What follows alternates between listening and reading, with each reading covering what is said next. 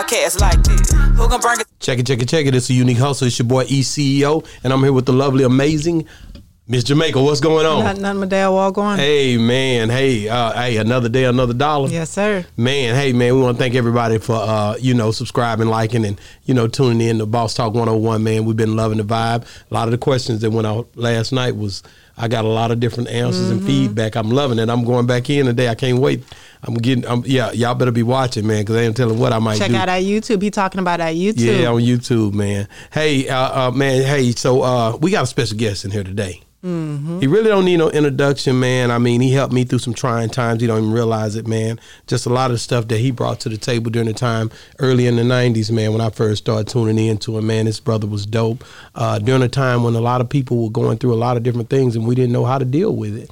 Uh, he spoke volumes to different people, not just in California, but everywhere. You know, the song. Uh, this is a multi-platinum artist. Mm-hmm. This guy is, yeah, he he he one of them guys. You know, Some might not know the name, but they sure know the voice. oh, they know the voice, man. Lamar Lubin is in the building. How you doing, my brother? What's going on? Deuce. Deuce. Deuce, that's my name. Hey man, Lamar Deuce Lubin, that's what they man, Mo- Lamar Deuce Lubin is in the building. What's up, everybody? What's Hey up? man, Boss Talk 101. what a Yes, bosses sir. talk. Yes, I love that. I love that. I, love, I gotta give a shout out to you know I gotta give Melvin Farm. I got Hey, Mel, he was Mel's here the one- week for last. Yes, yes, yes.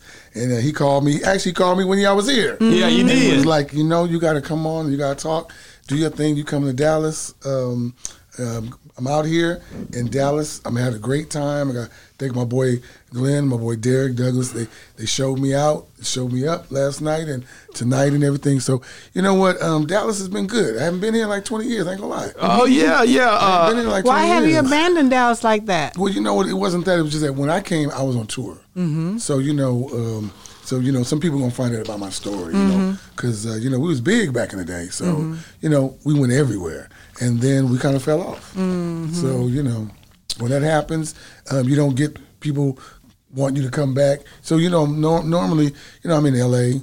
You know, you'll get Vegas, you'll get some shows like that. Maybe you know, New York, you may get some shows, you know, back east. But But a lot of other cities but- don't want. but for some reason, the Midwest and the South, um, we don't really get a lot of you know we don't really get a lot of people saying, "Hey, come on back and let's do this." But one thing with my song, and some people will tell what the song is in a few minutes, but um, um, but there's been a resurgence in my song. A lot of people have been you know coming to me and saying, "Hey, can you do this song? You still sing it?" And um, I think it's because what's going on in America right now, because we have all the violence. With the It's a lot of violence, man. we got brothers still killing brothers. And We just got a lot of stuff that's going on. So, um, my song, a lot of people, you know, say, "Hey, they ain't never been." And then it was a trip. There really has not, and not toot my own horn, but me and my boys, there really hasn't been another song like that that's really come out. nah, Uh, uh, they mimicked your song, but they came out. I mean, it, it didn't it, it didn't hit like yours hit. Yours yours just came at the right time, and it's the right. You can never make the exact same feeling once The you make a song. You are the originator, and I get that. But there's a lot of people that really leveraged off your song to to to make other songs like your song. Yeah. Uh, when I say that, you know, like Master P did that. I miss my homies. That that's your song. He just pretty much redoing the same type of song, but it's your your it's your your you you guys is are the ones that paved the way for those type songs. And you know, and you know what's really a trip is that you don't. I guess because it was me. Uh, sometimes when people come up to me and they be like, "Oh my God, I love the song," and "Oh my God, you you know you're a legend," I'm like, "I ain't no legend. I'm just Lamar. I'm just Deuce." You know what I'm saying? And you don't think about this is what I never thought about when we did the song. I never thought that. Um, I thought it was gonna be a hood, like you know, it'd be like anthem in the hood.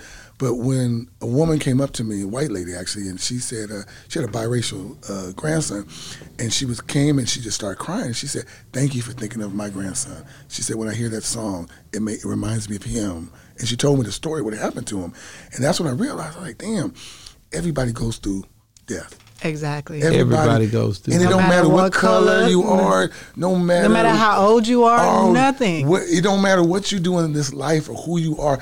Everybody, death is going to come. Mm-hmm. And um, and what I realized is that we were giving credit to those people that a lot of people felt weren't worthy of getting credit to and, and paying homage to and stuff like that. So uh, I'm glad, you know what I'm saying? I'm blessed that we did it. Let me But ask you something. There's a reason why though we did it. I know, I get it. We're gonna get to that part, but I want to go back. Uh, we usually go back, like I told you earlier before we was on. I want to hear about just coming up as a kid, like who Lamar was as a chi- as a as a young man. You know, from about twelve to fifteen, right? Maybe even earlier. Or Even earlier, I like to go she as be far going back all the way back. Like, can did you have a single parent in the home and Well, all that good well, stuff? well- did you come up in a balanced home? You know, how did you make it out? The all reason why stuff. we go back because a lot of things that happen in people's lives, it um, stems from an early age, and then we don't normally realize what it is you go through until this time in your life when you can reflect. Because with age, hopefully comes wisdom. Not for everybody, but majority comes wisdom, and you can reflect and be like. That's why I acted out. That's why I am where I am. That's why you know what I mean. No, no, I no. In, in, in my bio, y'all saw, y'all, saw- my bio it talks about. I was, yeah, I was. I come from a, a single. You know, I had my mom, I had my dad. Uh, of course, I came from a single family though.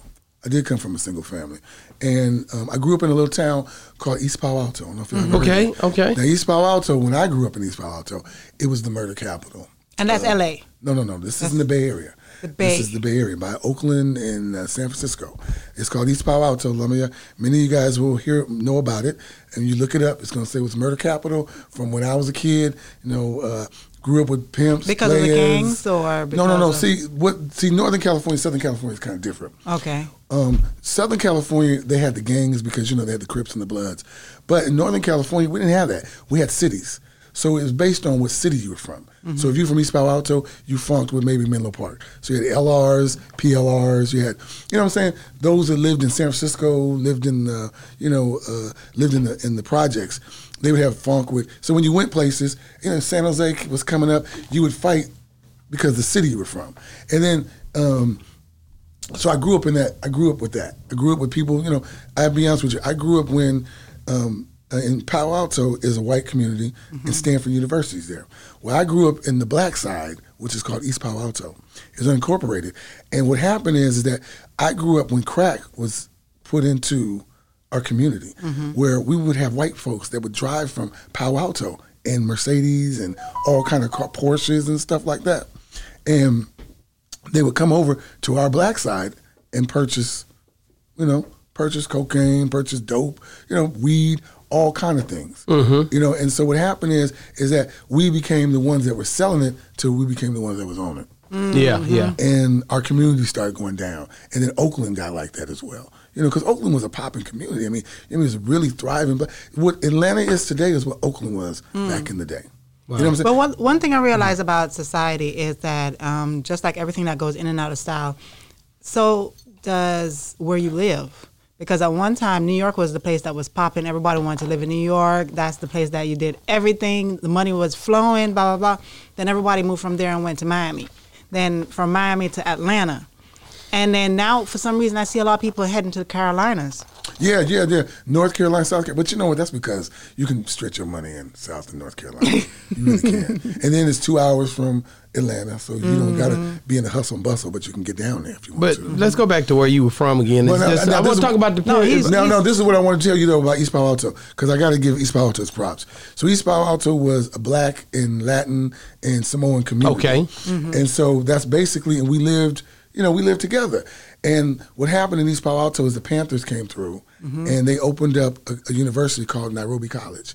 Now, Nairobi College was supposed to be a college where Africans and African Americans were being taught. And I believe Angela Davis was part of that project and stuff like Kwame Ture. Mm-hmm. All of them were part of that. So it was a thriving community. And they had the, you know, the college there. We had African. So, so I'm telling people that, so the way I was brought up, I knew about Kwanzaa since I was born. Mm-hmm. Okay, I okay. Grew up, I grew up. I grew up knowing about my black, you know, my black culture. I grew up being proud of my black culture. I grew up knowing who Mandela was. And you grew up with your mom and dad in your household? No, he said just no, one. just my mom. Just your mom. mom. I mean, my was dad was around. My dad was around, but my mom and dad weren't together. So my dad was around. So he he he had an influence in your life. Yeah, my dad was always my dad was a hustler always. You know what I'm saying? He opened up. He had a barbecue restaurant. He had a, he had a uh, before. Uh, remember uh, when he used to do the the yogurt shops? My dad had a yogurt shop. My dad was one of those black men who, uh, and my dad's mixed. My dad was one of those men who he always wanted to come up. Okay. So he always was hustling, trying to do the next thing. But the only thing is he never stuck at it. So he'd open business, great, you know what I'm saying? And then like two years later, he'd sell it mm. because he's trying to get to the next thing. Mm-hmm. And um, I realized that, and I'm glad you said it about knowing where you come from. Mm-hmm. It took me a while because I had a lot of anger from my, my parents and my dad and stuff like that. And then I had to realize that my dad, I found out one time, told me something about his childhood, Mm-hmm. and we started going back. And I realized that my dad never knew what love really was. Mm-hmm. My dad, anytime a woman did anything to him, Uh-huh. he went against it. So he didn't know how to show love. He didn't know how to show love, but he wanted people to Mm-hmm. love him.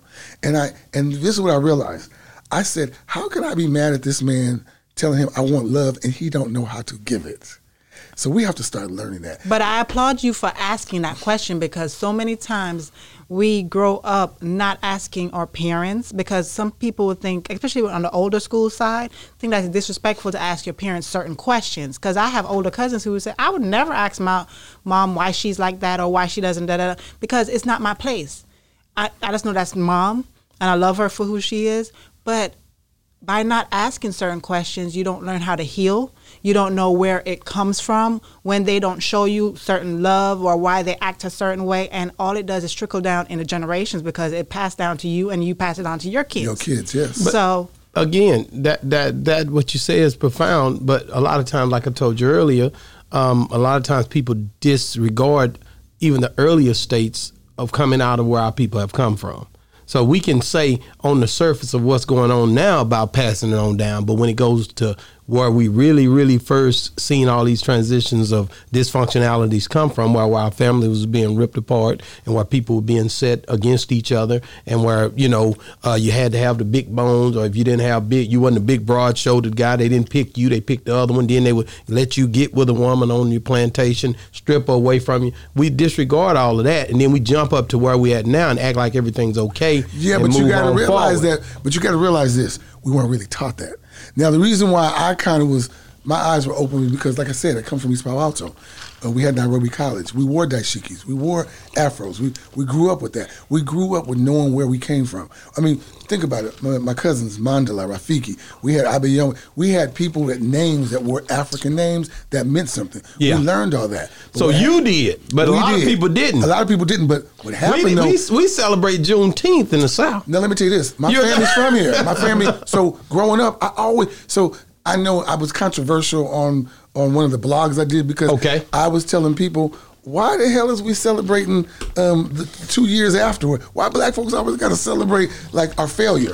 I mean, no offense, even though I'm glad about June, because I grew up, because my family's from Galveston. So I grew up doing Juneteenth as a kid. That was always our thing in the summertime. We always did Juneteenth. But then for people from Delaware and New York, talking about, oh, Juneteenth, that's our black, um, that's our, um, that's uh, that's our black uh, uh, uh, Independence Day.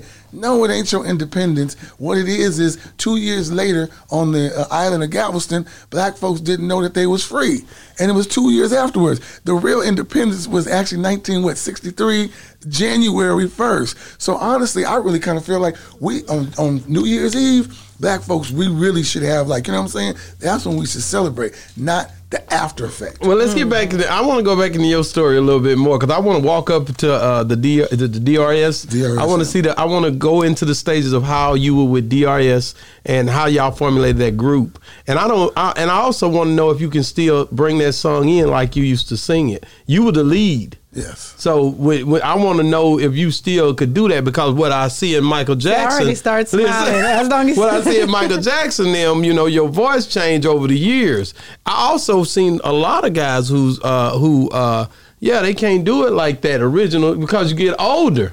And if you But you know Can what? do it. But you know I what? right? You I know what? right? But you know what? But see, that, I hate that because that's that that's that ageism in, in Hollywood, and, and and and this is what I hate. Every time you get on a tabloid, they tell you age, and you know what I'm saying, and they do that on purpose. Yeah. you know they do that on purpose to tear you down a little bit. And I tell people, I don't care. I might. I, see, I'm 70. I'm a still to me. I mean, look at uh, what's his name, Tony Bennett. Go He's hard. 100. He's 100 years old, and he's selling millions of copies of albums. Go so hard. don't don't come at me telling me, oh, you getting old and you can't do this no more. Because I'll be honest with you, I feel like I'm better now than I was because I've learned so much more. Like I was just telling my boy in the car, um, my grandmother was a, uh, I have an adopted grandmother who, uh, her name was Linda Hopkins. Okay. She's from New Orleans. Okay. She was on Broadway. She got a star on the Walk of Fame. And that was my grandma coming up. And she, I remember, um, I was thinking, you know, you know, I'm number one. I'm thinking, oh, I'm the, yeah, I got a number one song in the country. I'm doing this. Um, I just beat, um, I, I, we got not only on the on the R&B, but we got on the pop charts, number one. You know what I'm saying? And and um, and I'm thinking to myself, like, you know, I got this. And I realized my grandmother came to me and said, yeah, you cool, but um, do you know music theory? Hey. And I was like, music theory?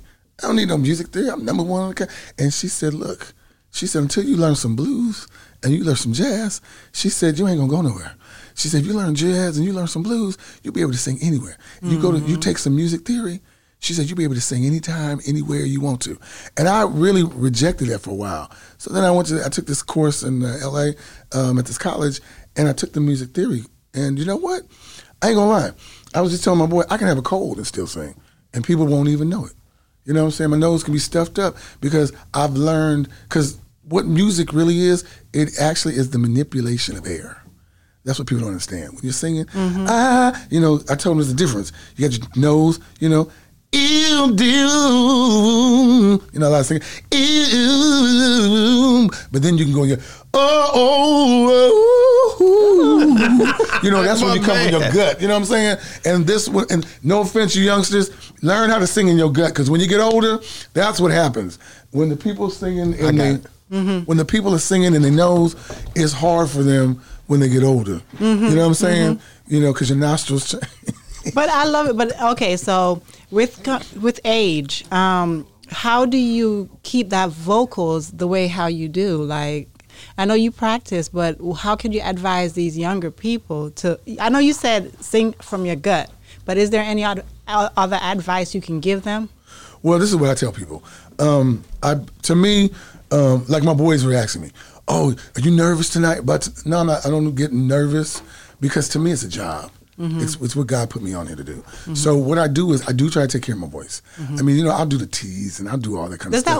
Does that work? No, sometimes no. Sometimes like, like the kind, I have a mixture like cayenne pepper, and I do the uh, uh, apple cider vinegar, Mm-hmm. and I do that sometimes. If I'm, you know, I do the, um, I do some. I will have this thing uh, called Singer's Saving Grace that I, I do, and uh, I spray it sometimes. Mm-hmm. Yeah, because with traveling and the changing of the weather, that affects your voice. Very much so. A lot of people don't know. Like when I'm doing shows, people get mad. Why is it all hot in here? I don't want air on my voice.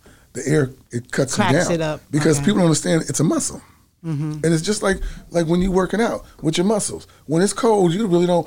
When you're in the gym and it's kind of warm, you don't mind getting kind of physical. But when it's cold in the gym, you be like, okay, one, two. Yeah, but a lot of this you learned over the years, though, man. Well, I learned it also with the you theory. Went through the these stuff. different things. Yeah, because I'll be honest with you, when I was a, when I was young, I was what twenty when I when I did when I was young and I was in my group, I would just sing loud. I just thought that was it. You know, I said I was powerful. But then, um, luckily, with um, MC Hammer was my manager in Capitol. I was on Capitol Records. You at So- MC Hammer. How was that? MC That's a whole nother story. a whole nother story. You know what I'm saying? Oh, I didn't know- I didn't even know he was managing. I'm still Oh, trying to get my money. I was in, I was He had under a lot was, of people. I was on the road with it. A lot of people don't know. I'm on pumps and the bumps. I'm on all that. You know, pumps and the bumps. bump. Hey, whoa, whoa. it's all doom doom doom. doom. Because he's a very isn't So he what that people don't re- in person? Well, you know what people don't realize is that remember when he did Funky Headhunter? Uh-huh. Yeah. Well, who did he look like? Us, because we were under him. Right. And I really believe that that's the reason why he picked us up, because he needed that street credibility. Wow. So he went and got DRS. That's dope, man. So he actually was our manager and uh, our record in our record company. And and uh, and no offense, but uh, I, I, I need my money. You need, you need that cheddar. I need my cheddar. Hammer. That's why I'm back MC out here. I need my cheddar. And so, um, so that was. But I have to admit, even though right now I'm I'm upset about the financial stuff and some of the things, I one thing I will tell you, Ham, and if you're watching, I want I do want to thank you though because he did teach me some things in the industry, like like uh, like you said, oh man, don't nobody come on time. Well, I learned that from him because he would Yeah. find you. I ain't gonna lie, Hammer was like Berry Gordy. He find you. Hmm. You come late. He always said, be on time, be a little uh, beforehand. Um, he would be, and he, he he he put us through uh, interview lessons. Um, he gave me Doc Holliday in them uh, to do uh, my um, my vocals Mm-hmm. to teach me about my vocals. Because I'll be honest with you, I was just loud. and uh, strong but wrong. You know what I'm saying? So you had to take vocal training. well, yeah, because you have to learn, understand that when you're singing a song, uh, the first person to come out, it's got to be smooth. Mm-hmm. You know, like the song we're gonna do. I'm doing. I'm with DJ Cali remix. Yeah, yeah. You know what I'm saying? I'm working with him now, and uh, we and um, he's got some artists, some Southern Soul. So I'm gonna start doing some Southern Soul. But you gotta realize you gotta ease into it. You know, Mm-hmm. turn off the lights, and then at the end you always got the. Oh yeah, baby! You know you got that. You got that gruff. If you notice, that's what Jodeci did. You know what I'm saying? They did. JoJo JoJo comes in with the smooth, and then K-Ci, oh, yeah, you know, he does all that stuff. Yeah, he come And in right because, after that. because it's like a story. You know what I'm mm-hmm. saying? And so in the beginning, when I was young, I knew I could belt it, but I just started from there. So I had to learn that I had to, you know, you got to go like a stair step. You got to go up, up, up, and that's what we got to teach these youngsters nowadays. You know what I'm saying? You got to teach them that kind of stuff. You know, Yeah, because yeah. because if you just go out there and just be just loud, you have nowhere to go. Yeah, well, you know that gangster lean, man. You know it was it, was, it hit hard that for my homies, man. Hey, man, listen, man. Well, you know what? Say, man, that helped me so much. I thank you, man, just because of like like when I think about it, and you can correct me if I'm wrong. Around the time you got to realize we had just come off that hyenas of colors and all that. So when you look at the way that thing marinated together, it kind of gave you a, a, a understanding of people are dying, but we got somebody to soothe it with a song, and that's the way I looked at it because it was around the same time. Well, when I- you know what? Let me tell you about what happened is when I got with the group. The group was. I'm gonna be honest with you, the group was already formed. Okay. When I got with them, and what happened is they got with um, Eazy. Okay. Eazy liked the concept of the group, but they said, "Well, we need some new singers." So they got a guy named EJ, EJ Turner, and that's the smooth guy in the in the in the song. And then they said, "Okay, this is cool, but now we need a, a Jodeci. We need a we need a K-Ci for your group." And so I'll be honest with you. I really I was in college. I, I can I'll be honest with you. I I um um I went from I'm, I'm gonna just give y'all my real. So I, I it wasn't that I was a bad kid. It was just that I think that I was a little um let me see. School was not the, my favorite place to be.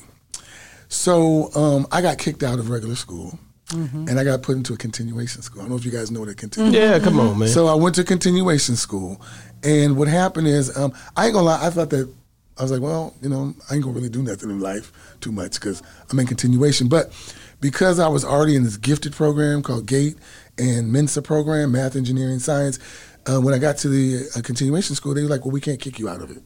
So we got to keep you in those programs.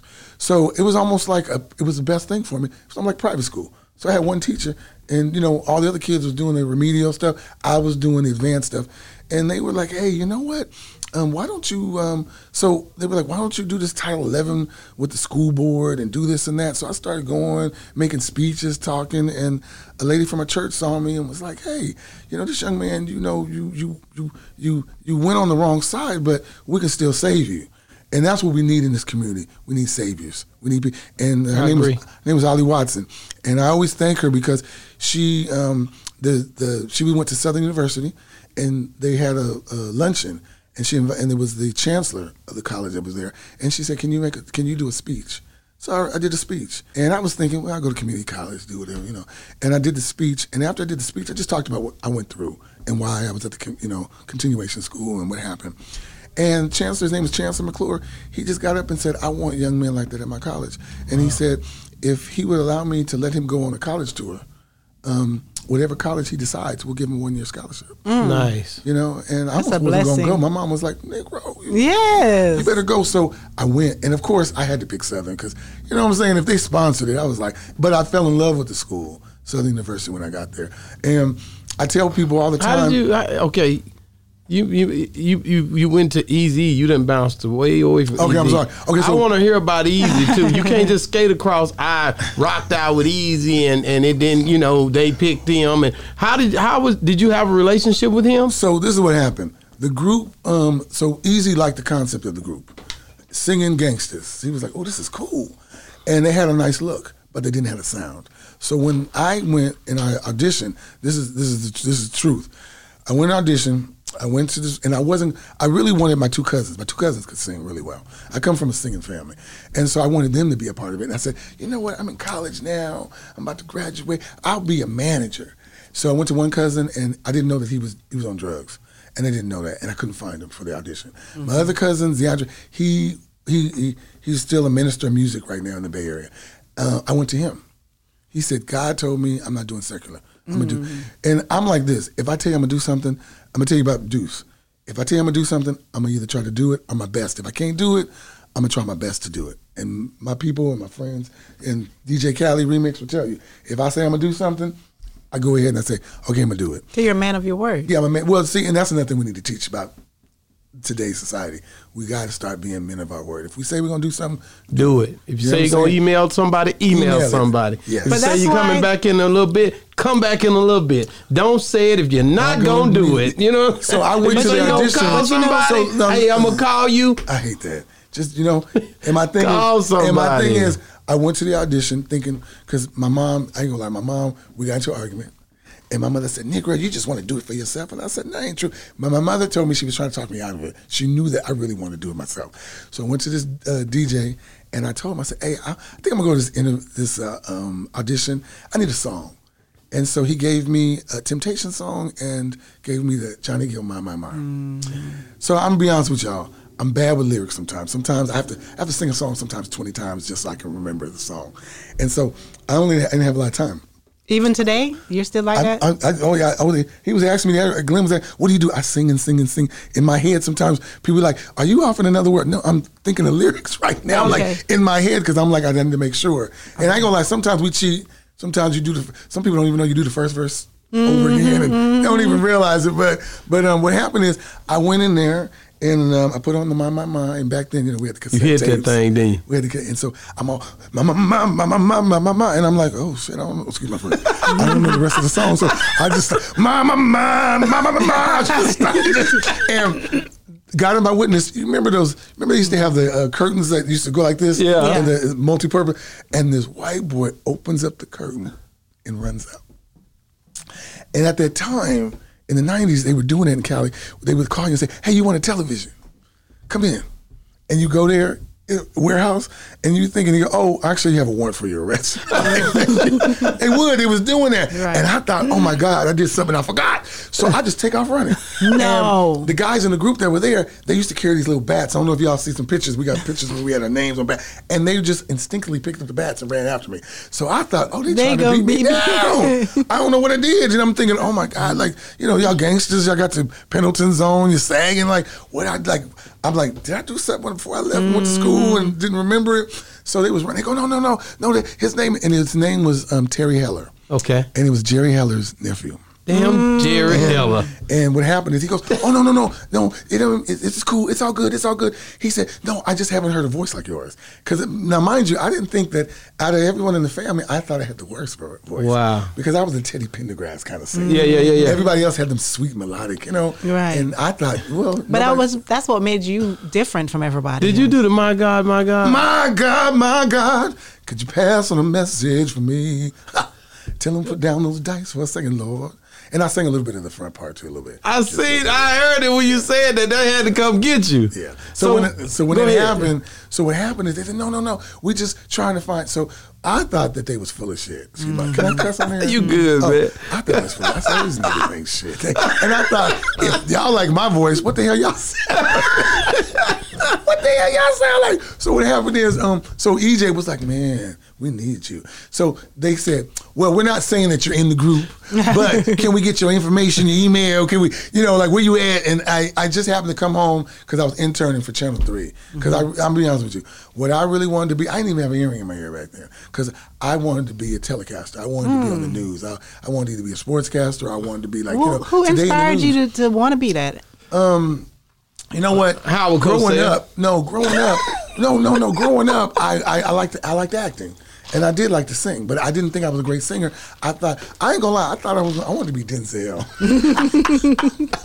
I wanted to be, I wanted to be an actor, like a serious actor, go out there, you know, get awards and stuff like that. So I never really thought that, and my mother said that I always thought you'd be an actor. I never thought the singing part would come along. So, um, so the next day I'm asleep, and I, I come from one of them traditional. My mama is one of them church, you know, the saved, sanctified, filled with the Holy Spirit kind of ladies. And All someone- right. someone called us at six o'clock in the morning, and my mother was like, "This better be good." Mm. She woke me up, and I was like, I get on the phone, and um, God's my witness. The homeboy from Chris Pick, they call him Pick.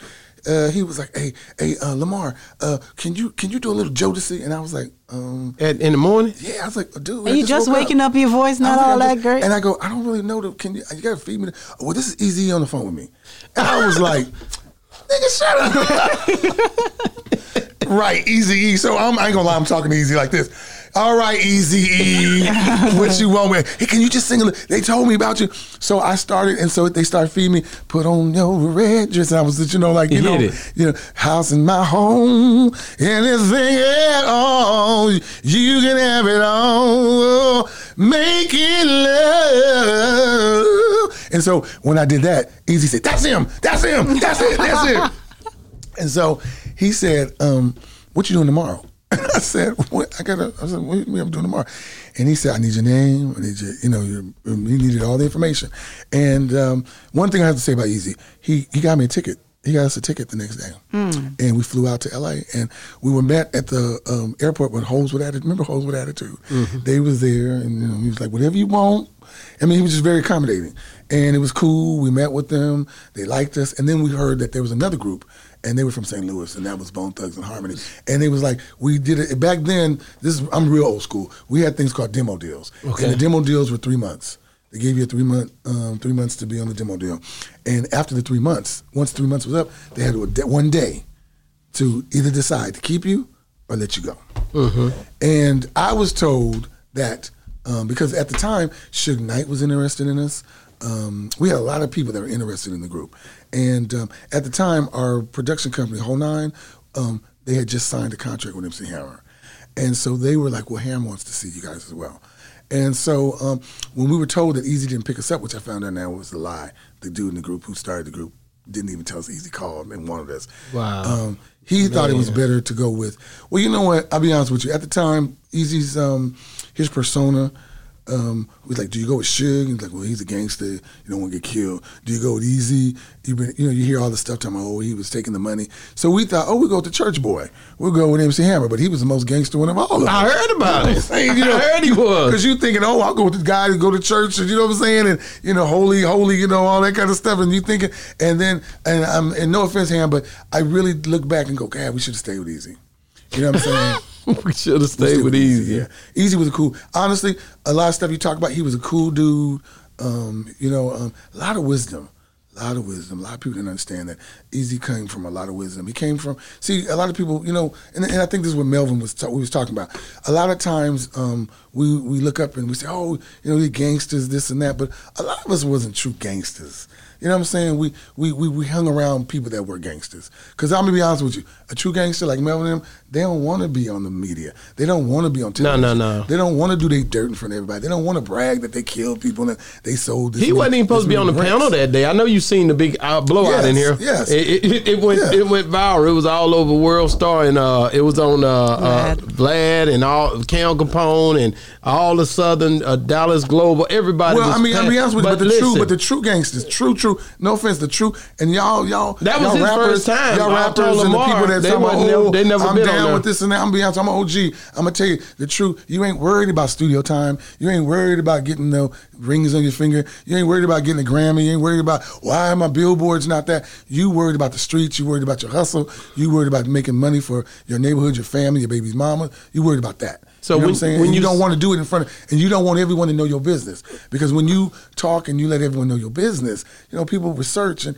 you know what I'm saying. And that's that's a way of you uh, leaving this world because you got a lot of one thing. You got a lot of haters. You got a lot of people that get mad when you come up. You know what I'm Definitely, saying? definitely. I was just telling up. my son that before y'all got here. Um, you are a uh, true uh, legendary guy, man, uh, for what you guys have done, man. Uh, where's the other guys in the group? What you left them? You just left the group. You left. No, no, no, no, no. I'm, I'm I own DRS LLC. Okay. And so I go under as Dirty Rotten Scoundrels or DRS. Okay. So I have two other guys that I hired, and they come along with me sometimes when I'm doing the whole group. Um, one, unfortunately, the guy who started the group, Chris, um, he's in prison. Okay. Um, um, and then uh, my my baby bro, um, Lavelle, the one who was in the casket. Yeah. Um, he and he's my writing partner.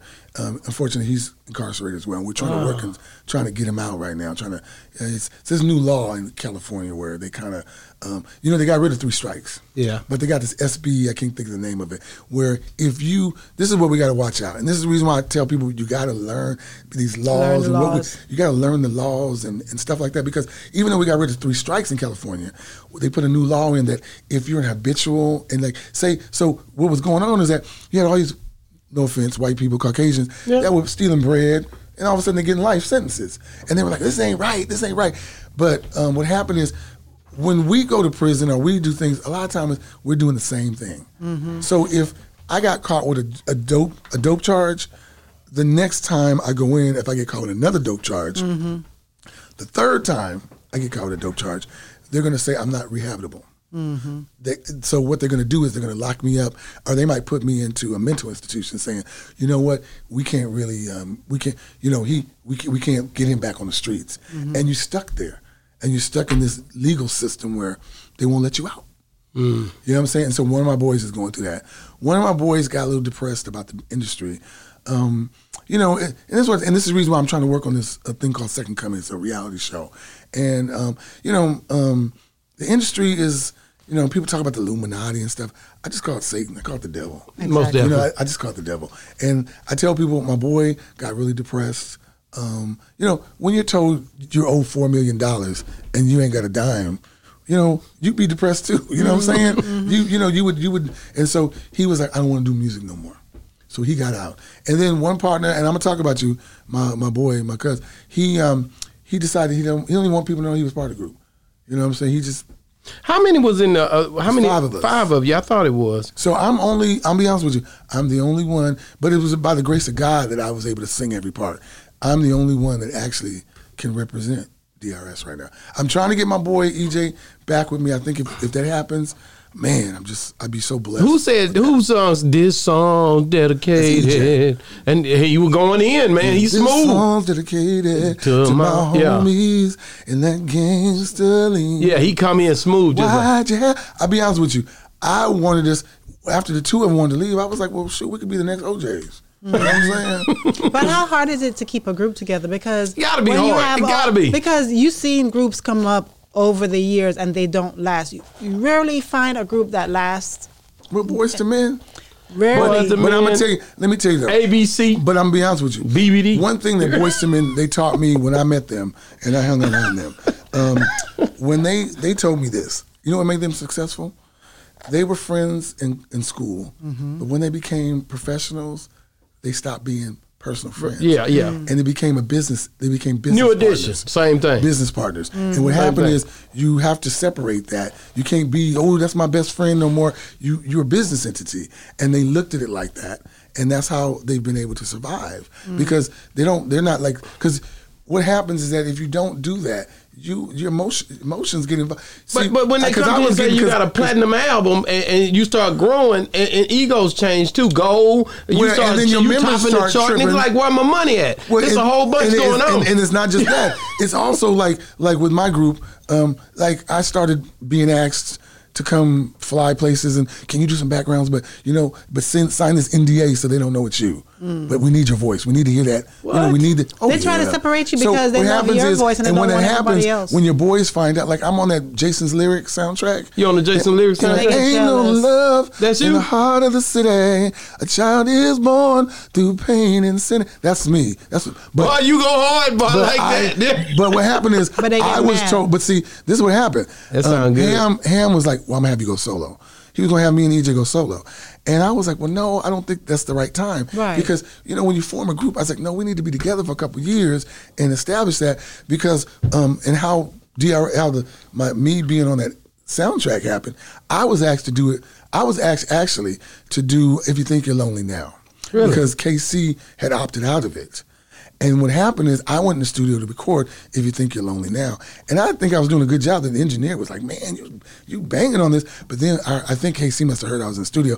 And they said, um, no offense, Deuce, but um, we're going to do this. We're not going to have you do that song, but we want you to write a song for, and this is what we want you to use. So they gave me the elements of, of Ain't No Love, and they said, we want you to write. And so they showed me the copy of the movie and everything, and so I wrote to it, and then the whole nine got with me, and me and uh, JB from DRS, and I told him, I said, I don't want to make it a solo song, because I knew my boys, at the time we started fighting. Right. And so I wanted us to, you know, come together, so I said, we're going to do this as DRS together. It's not going to be a Lamar Deuce Lubin project. It'll be a DRS project, and that's what happened. Because at the time, EJ had, was like, "I ain't singing no more," because he was getting mad about the money part. So I actually had to trick him. So when you hear it, he's in the beginning of the, of the ending of the song. I actually tricked him. And told him, "Hey, come on," because he moved to Sacramento. I was still in the Bay, and we were recording. I said, "Hey," uh, I was like, "EJ, come on down real quick. Let's kick it." And I took him to the studio, and I played. We played the track, and we was like, "Don't you think?" I said, "It'd be so tight if you did this on this song." And he got he in there. he got in there, and he sang it. And he was like, "Oh, Deuce, you talked me into it." So You- he did it. He, So what did he do? he sang the ending part of um, Ain't No Love? and so um, we put that on the um, Jason's Lyric soundtrack, and then you know we're part of that "You Will Know" song. Your dreams ain't easy. Just stick by your plan. Go from boys to men. So we did that, and so um, so I was I was there was some hope. I was thinking, oh, we about to because there was only three of us left, and I just knew.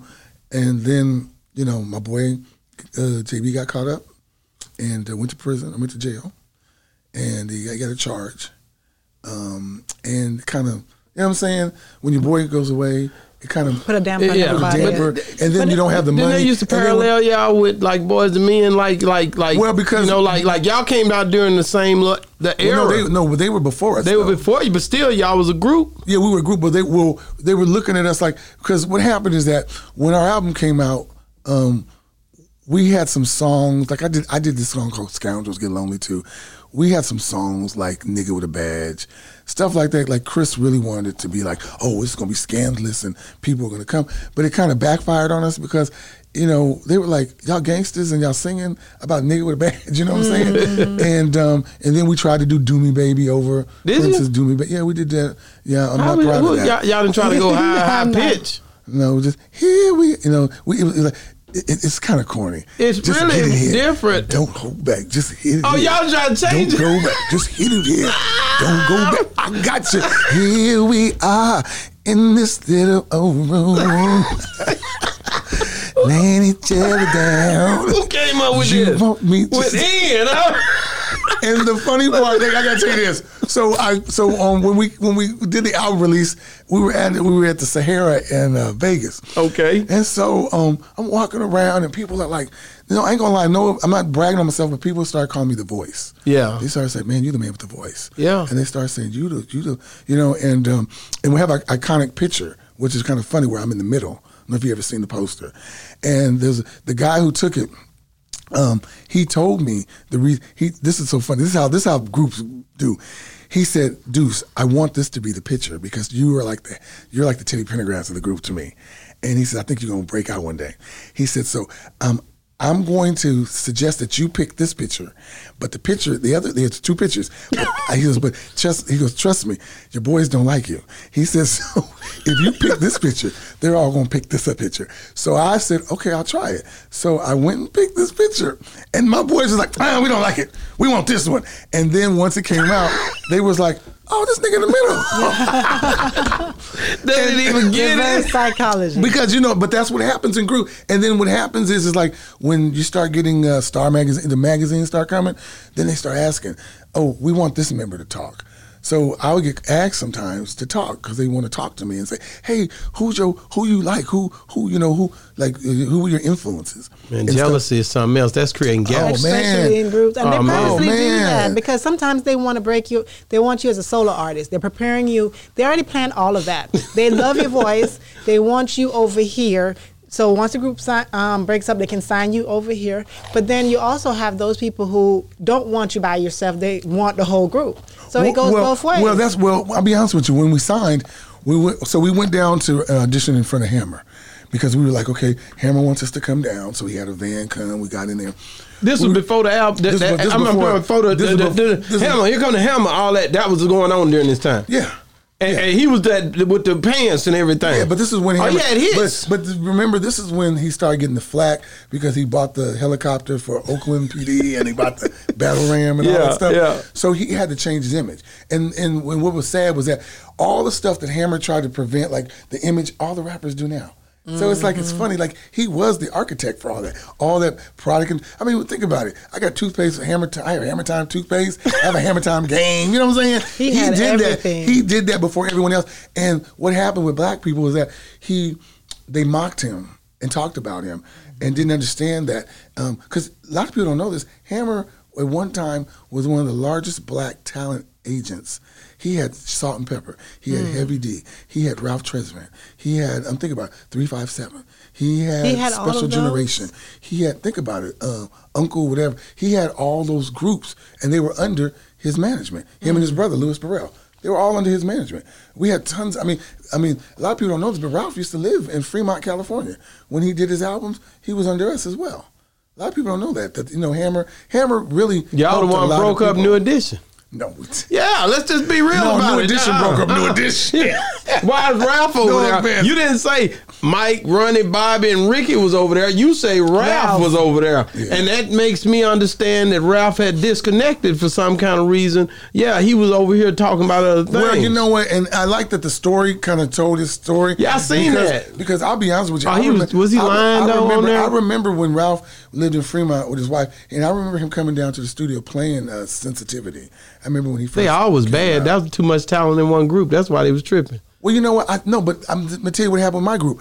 My group got to the point where um, it was it, was it was even hard to take pictures for magazines because everybody wanted their position. I'm over here. I want to be over here. I want to do this. And you- a lot of pictures you'll see that I'm kind of in the back or I'm turned away because we're moving. Because they always tell you, "Oh, move, you gotta move this way," and I always got pushed. I always got pushed to like make sure this Negro don't get to the front. Got and they and they might say, "Oh, Deuce, that's not true," but that is true. And then you know, and um, and and so it got to the point where people really start tripping about the money, like who's getting extra money, uh, who's getting extra perks. Um, I'll be honest with you. There was a group that Madonna had. I think uh, my people YMV, um, and uh, and so um, some people are going to say, "Oh, well, Deuce is the reason why the group broke up." I am not the reason the group broke up. Let's get it straight. I'm not, but I will tell you what did happen. I mean, and I'm, this is on working on my reality to let people know what's really going on. I um, I met a guy from uh, the group IMV. Uh, we were in Savannah, Georgia, doing a show, and he comes up to me, and you know, and this is the reason why I believe that we need to really teach the youngsters about business. Don't just get in the game and just get in the game. Mm-hmm. Take a course, learn about business because it's business. Exactly. I mean, we have talent, but it's also business. To them, they see the dollars, cha-ching, cha-ching. And he said to me, what's in your writer? And I said, writer? What the hell's a writer? now, I got the number one song in the country right now, and I don't know what a writer is. And he goes like, what do you want in your backstage? Like, do you have M&Ms? Do you have, you know, candy bars? Or, you know, like, what do you want them to do? I said, I don't know, whatever they put back there. He goes, I mean, he goes, well, do you want your money up front or do you come and, you know, like get money now and you get the rest of the money Shoot, when give you me get my there? money up front. And I was like, well, I don't take care of that. Him, the office does that. And he's like, what? You let the office do that for you? And he, let me, I've always been blessed in my, God's always brought people in my life. Hey, man. al- I'll be honest with you. Listen, man, he'll do- won't he do I'm, it? going to tell you this one, one thing. Um, what happened is that he took me to um, Tower Books and bought me this book called All This All, All You Need to Know About the uh, Music Business, and the one that Kashif All About the Music Business by Kashif and Donald Passman, the All About the Music Business. And he said, "Look, take these two books, and I want you to start reading them." And I started reading them. By the time I got to Omaha, Nebraska, I was pissed. I was like, I'm getting screwed Opened over. your Oh my god! And so I knew that nobody could mimic me. No one could do my parts. And so I told Hammer one night, I was in the hotel. I said, I ain't going on stage. Hmm. And he said, No, no, no, you got to go. What do you mean you ain't going on stage? I'm not going on stage. I said, I got asthma. I ain't got no health care. I could die. I'm in the great. I know. I said I'm in the Great Plains. You know, I got asthma. I got grass all over the place. If I get sick, who gonna take care of me? I ain't got. You know what I'm saying? I have nothing to fall back on. I said I'm not going. And he was like, Deuce, Deuce, just, that's right. Deuce, Deuce, just, just, just go on stage. Just, just do this Joe. And when you get back, we're going to talk. We're going to talk. You always do that. We're going to talk. And so um, at that point, I realized that I had, I was like, dang, you know, I got this talent. I'm doing this. And I'm, and, and I said, it's, people don't understand what it's like to go to a hotel and to be number one in the country and you have fans want your autograph and you can't buy yourself a drink. Wow. You know, you can't even get yourself, you know, a That's heavy, man. And you know what I'm saying? Everybody wants your autograph, and you can't even buy yourself you can't even buy yourself a man. And that's when you look at and say, dang, like what's really up? And one thing I tell people is that for some reason, black people always want to screw you Boy, with say no it again. Vaseline. But at least, and like I used, this is my joke. At least the Jews might screw you, but they give you some Vaseline so it won't hurt so much. Boy, what you You know what I'm saying? At least a little bit. You know what I'm saying? Just a little bit. And so um, this. Let me go back to this though. I'm listening. When I so when we auditioned for Hammer, I wanted to be like Ice Cube. I wanted to be the member that didn't sign, but I'm gonna help y'all with whatever y'all want to. Right. And when Hammer saw it and we sang, he told the group, if he doesn't come with you, I don't want the group. Right. So my boys came to me and he took us out to eat and gave us a hundred bucks a piece back then. You know, he was like, "Ooh, hundred Ooh, that dollars." boy gave us a bill. That boy gave us a big, uh, a little face. Everybody gave a hundred dollars, bought us some tennis shoes. We was like, "Ooh!" It's on. We got us some tennis shoes so too. we got to go eat, and we, I remember, and I remember telling my boys, "I will sign only if you guys say we're gonna be like brothers and we're gonna work together Mm-hmm. and be like a family." And of course, they was hungry. Yeah, we gonna do that. Well, I swear, we we one for one, we we together, and I signed. And I'm gonna tell you the reason why I'm talking about favor. My mother told me when I went to the meeting, if the Holy Spirit tells you, do not sign, don't sign. When I got back, I ain't gonna lie, the Holy Spirit told me not to sign. I went against the Holy Spirit and I signed because I was like, well, God, this is this. These boys have been doing this for so many years. Who am I not to give them their dream? If I need to sign, and when I got home, when I opened the door, and my mother saw my face, my mother said, "You signed," and my mother said, "Let's pray right now." She called my grandma and said, "We're gonna pray," and I'm not gonna lie, um, you know, we prayed, and I think, and I tell my mother this day, I think it's them prayers that really got me through because I could be in prison right now. I've done stuff when I was a kid that I ain't gonna lie. I, it's just by the grace of God that I'm still here, doing my thing.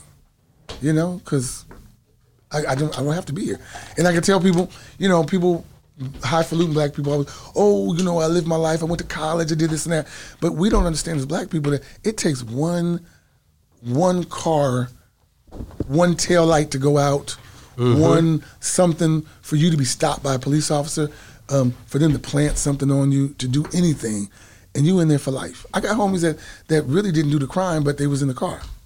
And because they got caught with the people that were in the car, they doing life sentences. You know what I'm saying? But they didn't do nothing. They just said, "Hey, let me get in the car and jump in the car." And that's what happened with my last uh, homie from DRS. He jumped in the car with somebody, um, and uh, he was on parole, and they was on parole, and he didn't really know. And when they when they drove out the parking lot, police was ten cop cars there. Let me, So- me, let me ask you this: um, You didn't ever deal with Ice Cube. I see you mentioned him a while ago. now we went on tour with Ice Cube. You did. yeah, I don't think Ice Cube liked my group so much. Wh- I think he was cool why? with me. Well, you know, It was rowdy, wasn't it? Well, Yeah, I no, no, no, no, no. There's something going on. No, no. You know what? I'm gonna be honest with you. You know what? When I met Ice Cube and I kicked it with Ice Cube, I'm gonna be honest with you. Very intelligent. Um, I this is a true story. You can get mad at me telling it, but I'm gonna tell you. I was on tour, and so you know we was thinking, oh, Ice Cube, you know, you know, he's a, he's he's he's it. So we went and got some 40s and got some weed, and we was like, okay, we're gonna go back to the hotel and kick it. In. We walked in there, and with the Cube, where the hoes at? He's like, shh, my wife is in the other room. I was like, "You married?" You know what I'm saying? I was like, "I didn't know he was married." And I said, "Hey," and he goes, "He goes, hey, here's a 40." He goes, uh, "Nigga, give me some water." And I said, "Water." I said, "What's some water?" And he's like, they was laughing, "Water." Nigga. I'm drinking water, but you know, because I was thinking, "Oh, he gonna be back there smoking blunts. He's drinking 40s. He's doing all that." But then I realized that it's a smart brother. You know what I'm saying? He knows his audience. He knows what he's doing. He know he can't be lit all night long and make sure he watching everything and stuff like that.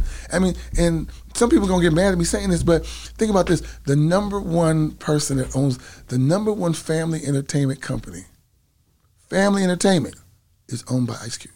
Mm. Wow. Think about that. Think about that. He Say that owns again. The number one family, Family entertainment, entertainment. company, as far as the movies, all of that stuff, family orientated. What's the name of that company? Um, I can't think of his name, but you know, all the movies that he do, all those, those are all for you know. Um, are we there yet? All that Right. stuff. Yeah. Those are all family oriented Right. things from the number one gangster in America. Think about it. Think about that. Think about that. The brother came up. He The did brother- a good job. The brother man. did. He did a good. He, we interviewed the his brother came up. his uh his his uh Guitarist. guitarist, the guy to make do a lot of his production. of Clint Bass player. Clint Payback sings, man.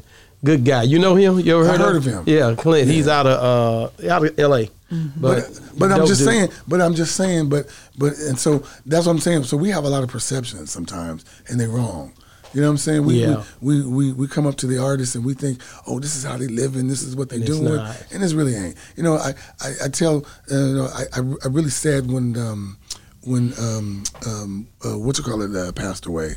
Um, oh, I can't think right now. Um, in L.A., you know my boy. Um, um, Which Nipsey, one? Of, Nipsey, Nipsey, Hussle. Nipsey Hussle. That really hurt my heart when Nipsey did because Nipsey really was trying to do something for the community, and um and and you know and and it's sad that when you get brothers like you, I'm pretty sure you got haters. Well, you gotta It's realize. You gotta realize. Ar- Aramis. We went by his store uh, because of this store. Think about it. I went and met his father, his, his brother. Me and my wife would go by there when I would go. I went when nobody wasn't going because we do the same thing. Look, if you think about it, it makes sense. So when I would go to L.A., I would go straight by there. If I'm in Miami, I'm at Purple Carpet. Wherever there's a family-owned business where you got the my sons there. Both of my sons are now.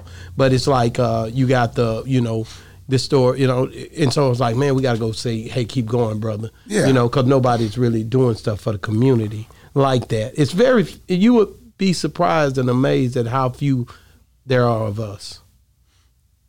It ain't many. Everybody doing their thing and they don't care about building up the community like that. So, so that was dear to me. So yeah, Nipsey and I met him at the Palms in Vegas. He's uh he was a dope guy. You know what I mean? yeah, yeah, yeah. Definitely. Um, so when you uh, Oh, Cube Vision is what it's called. is it called Cube Vision? Cube Vision. Yeah, Yeah, yeah, yeah. Cube Vision. Headquartered in Santa Monica, California. Yeah, yeah. Motion pictures, television. program. Ride, ride along, ride along one and two. Yeah, Vision, yeah. This old boy. Hey, it, I'm telling you, man. We got to give kudos and flowers to our guys while they're here, so we can give them flowers now. Most of the time, I hate this new stigma with Dolph just dying.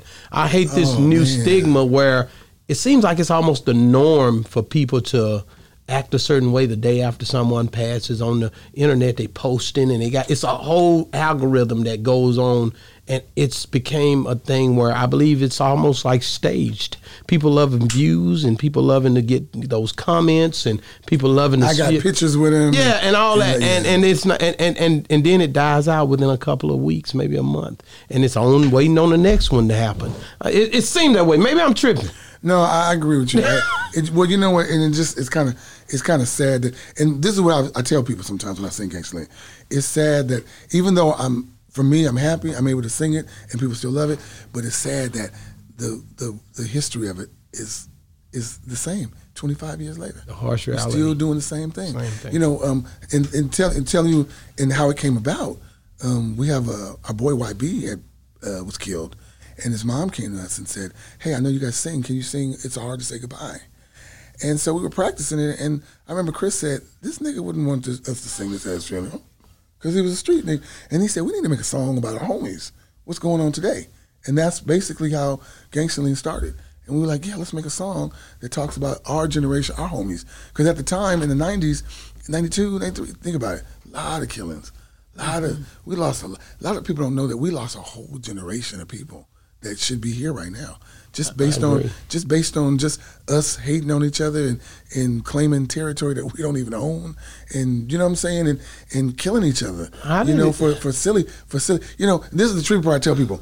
Back in the day you could get killed being at a concert stepping on somebody's toes. Mm-hmm. hey nigga what you doing? You stepped on my toe That's you right. say, you didn't say excuse me. That's right.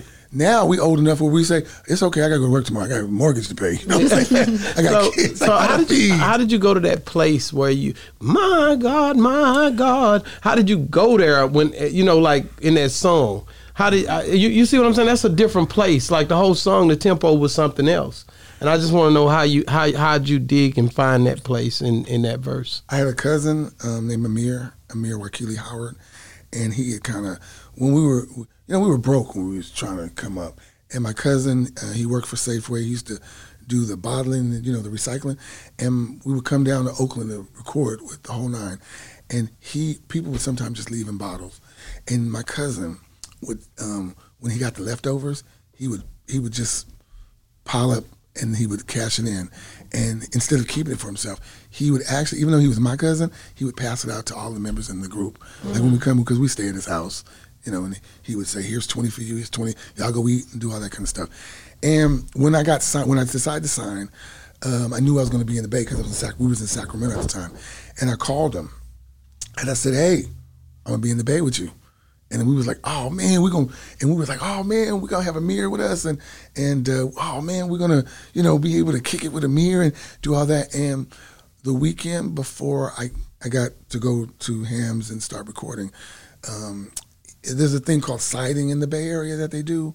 Where, you know, they rev the car up, and oh, he had okay. just had a dream about dying. He had his father had passed, and he had bought a, a DeLorean, and he said it was too fast for him. He had dreamed that he was going to die, so he went and bought a Trans Am, and he got scared of that. So he decided that night to go out with his homies and let them drive. And his homie had a Mustang, and you know the drop, and he was in it. He was in the back seat, and he told his boy, "Hey." They started siding. He said, "Hey, if you're gonna do this, Let me out. let me out. And he started to try to get out, and his homie said, "Oh, Negro, sit down." And he revved the car up, and my cousin flew out like a projectile, and his head snapped on a, a light pole. And when his homie saw that, he got nervous, and the car just started spinning, spinning, and crashed, and um, killed the other guy as well in the back. And then the guy in the front seat, uh, the passenger, he became paralyzed, and the driver Nothing. nothing. And and Except that's from how, the guilt of that's just- how when, you went so there. when I got there to sing the song, I'll be honest with you. At first, it was like, "My God, my God," and then I remember Chris and them came in and they said, um, "You're not singing it the way you need to." About to make me cry a little bit. Um, um, he was saying, um, right. um, "Think about Amir," and um, when I got there, I started singing it, and I kind of was mad. And so when you hear that, my God, I was kind of mad at God. I was like, Yeah. why would you do this to me? You know what I'm saying? So Wow. that's why you hear that. Yeah, yeah. I, I could feel it was something there, man. It just Yeah. it, it, that's heavy because, like I said, it not only it was needed for the time because it was a place where a lot of people was at. and then I had some, and then my homie YB was gone. Yeah, And people then- had to feel that. People had to feel that through your music to resonate with it. Yeah, and You then I started I mean? thinking about all these. hom- And then when I got in there and we started singing, we started thinking about all these homies that we had Exactly. that were passed away over some silly shit, like you know stepping on, the toe- you know, uh, a nigga you in my territory, uh, Chris Holloway, we call him Hard Rock, all you know, um, just silly stuff. You know what I'm saying? Um, you know, um, just you know, when you're young, you black, um, you really don't have no guidance. Um, there's nobody there to really tell you, hey, you don't need to do this. You need to stop. Yeah, yeah. Um, you know, luckily I have a, a brother who, you know, he was a Crip and he kind of he told me when I was younger, you different. You this ain't your life. definitely, definitely. I mean, I one time I did a beer run and my brother found out. I was, I'm proud. Like, ah, I drove my car. We drove. You know the beer run. We grabbed, grabbed the beers and came back. And my brother was like, "Oh, you did this?" He said, "Oh, really?" He goes, "Yeah, yeah. Oh, your little brother did this. He did this and that." He said, "Where the beer at?" And I was like, "Right here." And my brother took every single beer bottle that I had and smashed it on the ground. And he said, "That's for them niggas to do. Nigga, you going to college? You gonna be something." That's, that's good. That's a good brother. And, and when he and you know what, and I do thank him for that because I had one day I had to just sit down and say, I thank you for that. I thank you for going in the refrigerator and saying, hey, and when I'm in when I'm in the hood, like when he went to prison. And he was opening up the refrigerator, opening, and he was like, "It was like I was like, what are you doing?" He goes, "I want to see if the light closed." And he says, "When you locked up, you don't have that. You Yeah, can't you just don't get have up in that the- luxury. You can't you can't get up in the middle of the night and just walk. And he goes, "Your fat." At the time I was chubby when I was kid. He said, "Your fat ass wouldn't make it."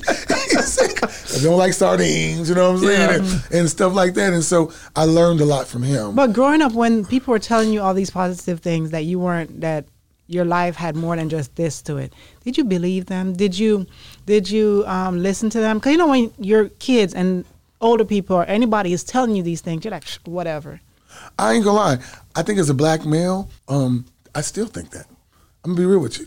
I still uh, um, sometimes when people come up to me and say, "Hey, man, you a legend. You do this and that." Like I told you earlier, I'm like, I'm just Lamar. I'm just Deuce. You know, you don't you don't really look back. And I've had to learn now that you um, and I just recently learned this a couple years ago.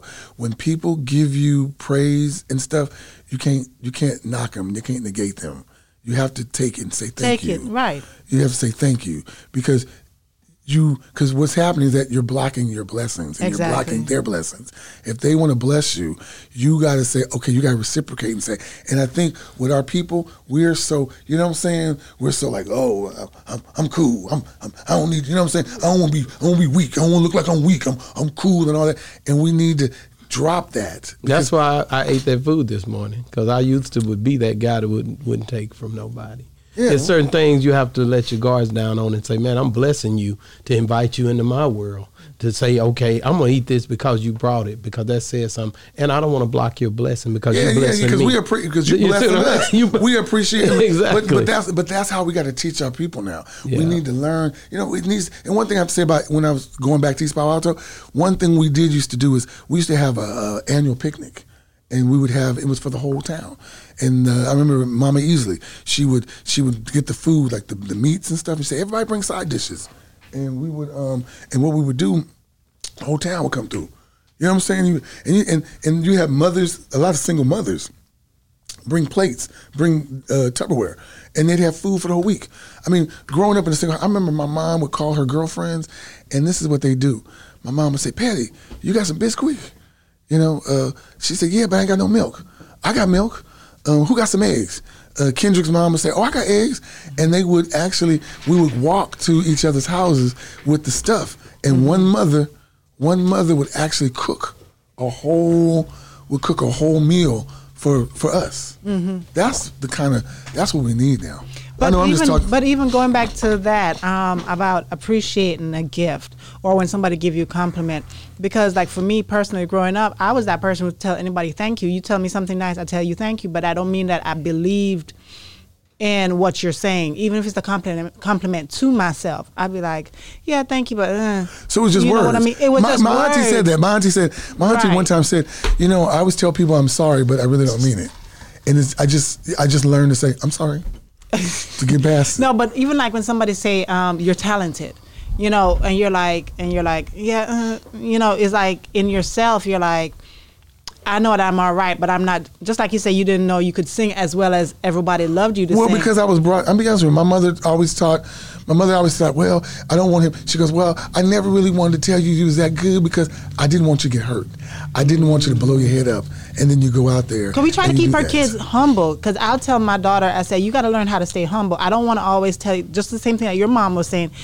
You are a great person. You are a smart person, but always stay humble. I don't want you to get a big head. But if you notice, the ones that the parents that don't have talent and they say my baby's the greatest are the ones that make it.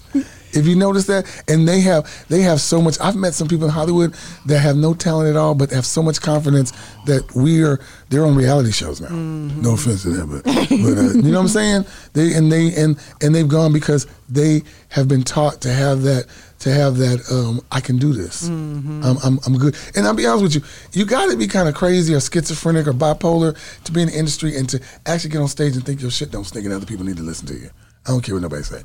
Hollywood gets mad because I say that. And I say, I say everybody in Hollywood is either bipolar, or schizophrenic. Or you got some deficiency. something most going on. most successful people are. Look at Kanye.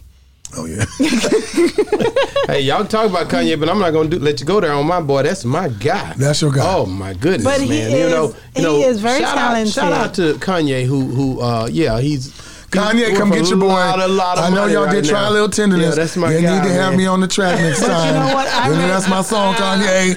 Oh, she may be weary. Young girls do get wearied wearing that same old shaggy dress. Oh, oh, while she's there waiting, anticipating, try a little tenderness. Come on, get Boy, me. you ready, man? But did you read that about Kanye the other day? I know that he broke up, um, divorced with his wife, um, Kim. They ain't divorced But- yet, I don't think. Or I it's thought it's, it's on the way. It's on the way. He don't want a divorce now. That, that- I saw that. That's what I was saying. He said He's that God said. God said that he That's needs to save because he needs to set an example for all these people Y'all who are listen, watching him.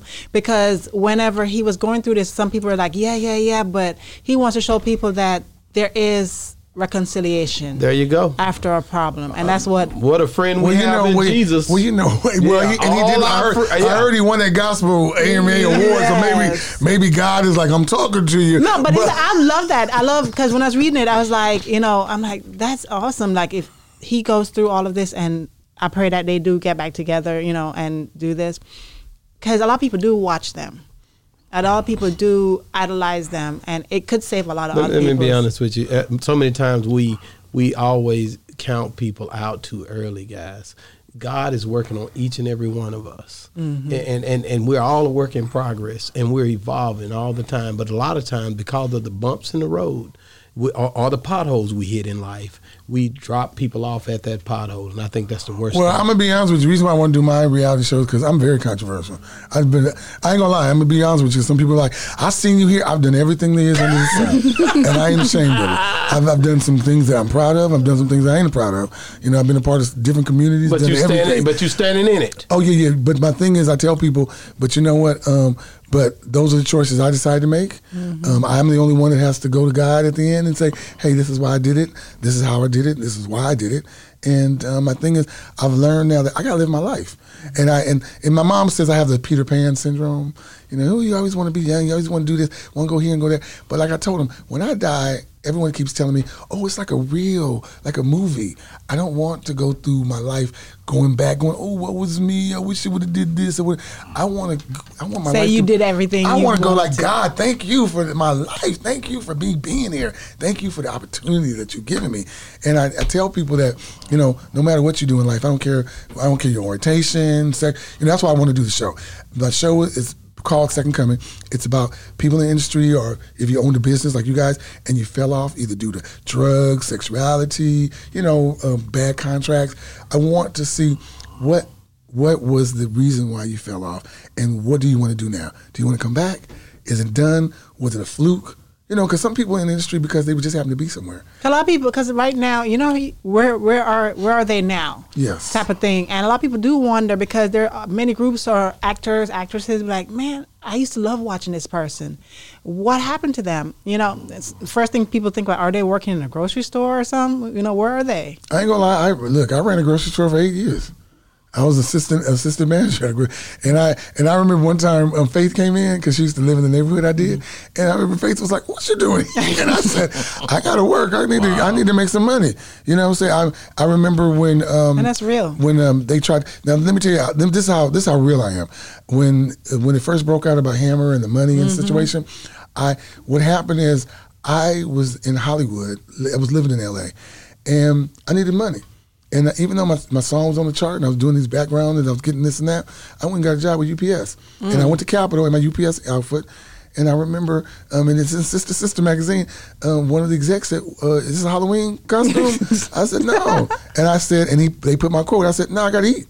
And like, but you got a song that's number one right now. And I said, Hey, ain't paying the bills Ain't paying the bills. I gotta, I gotta work, and that's what I want people to know. What it's really like. What's, what's, what's, you know, like. Um, so it's like I tell people, do you want the fame? Do you want the money? What are you in it for? But it's so many different young people, especially the rappers that are, are coming up, and it's because of people like you, because of the things that you guys have laid out in the history of what we see. Some drove us to where we're at now. So um, a lot of these kids not making money right now. A lot of these kids just putting up videos. It's easy to put up a video. It's easy to, you know, uh, a, a million uh, streams is only four thousand dollars. That's all it equates to. Well, and that's the reason why they got. That's the reason why they learn. Now that I'm saying Hammer did all this before. Think about it. Hammer was doing all that merchandising before.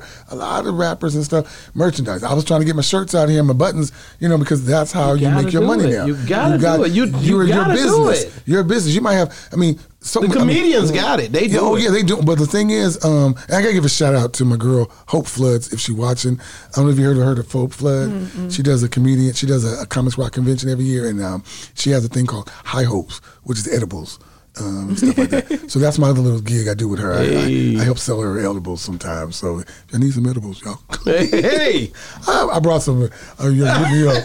You know, I got like ten left, so you know, say fifteen dollars. Look, you know what I'm saying? I do. I, you know, but I'm be honest with you. People gonna tell you, Deuce is a hustler. You know, I, I do everything. You know, I feed the homeless. I uh, do a thing called Feeding Emotion with my auntie in L.A. where we get the food boxes and we, so we do that. you do know the LA culture. Oh yeah, oh yeah. I've been in LA for 21 years now. So uh, when you hear Charleston White, because he's one of my frequent guys on my show, um, uh, when you hear him speak on the things that he's seen in LA for the three years he was out there, and uh, you know uh, he was out there for three years. He went and looked. can't- you can't be He, in- he researched it for three years, and he no found some things out there that he has exposed in Texas, and he told Texas people, "Do not try to be like those people. That's not our culture. Stay the hell away from that gang stuff. That's they stuff."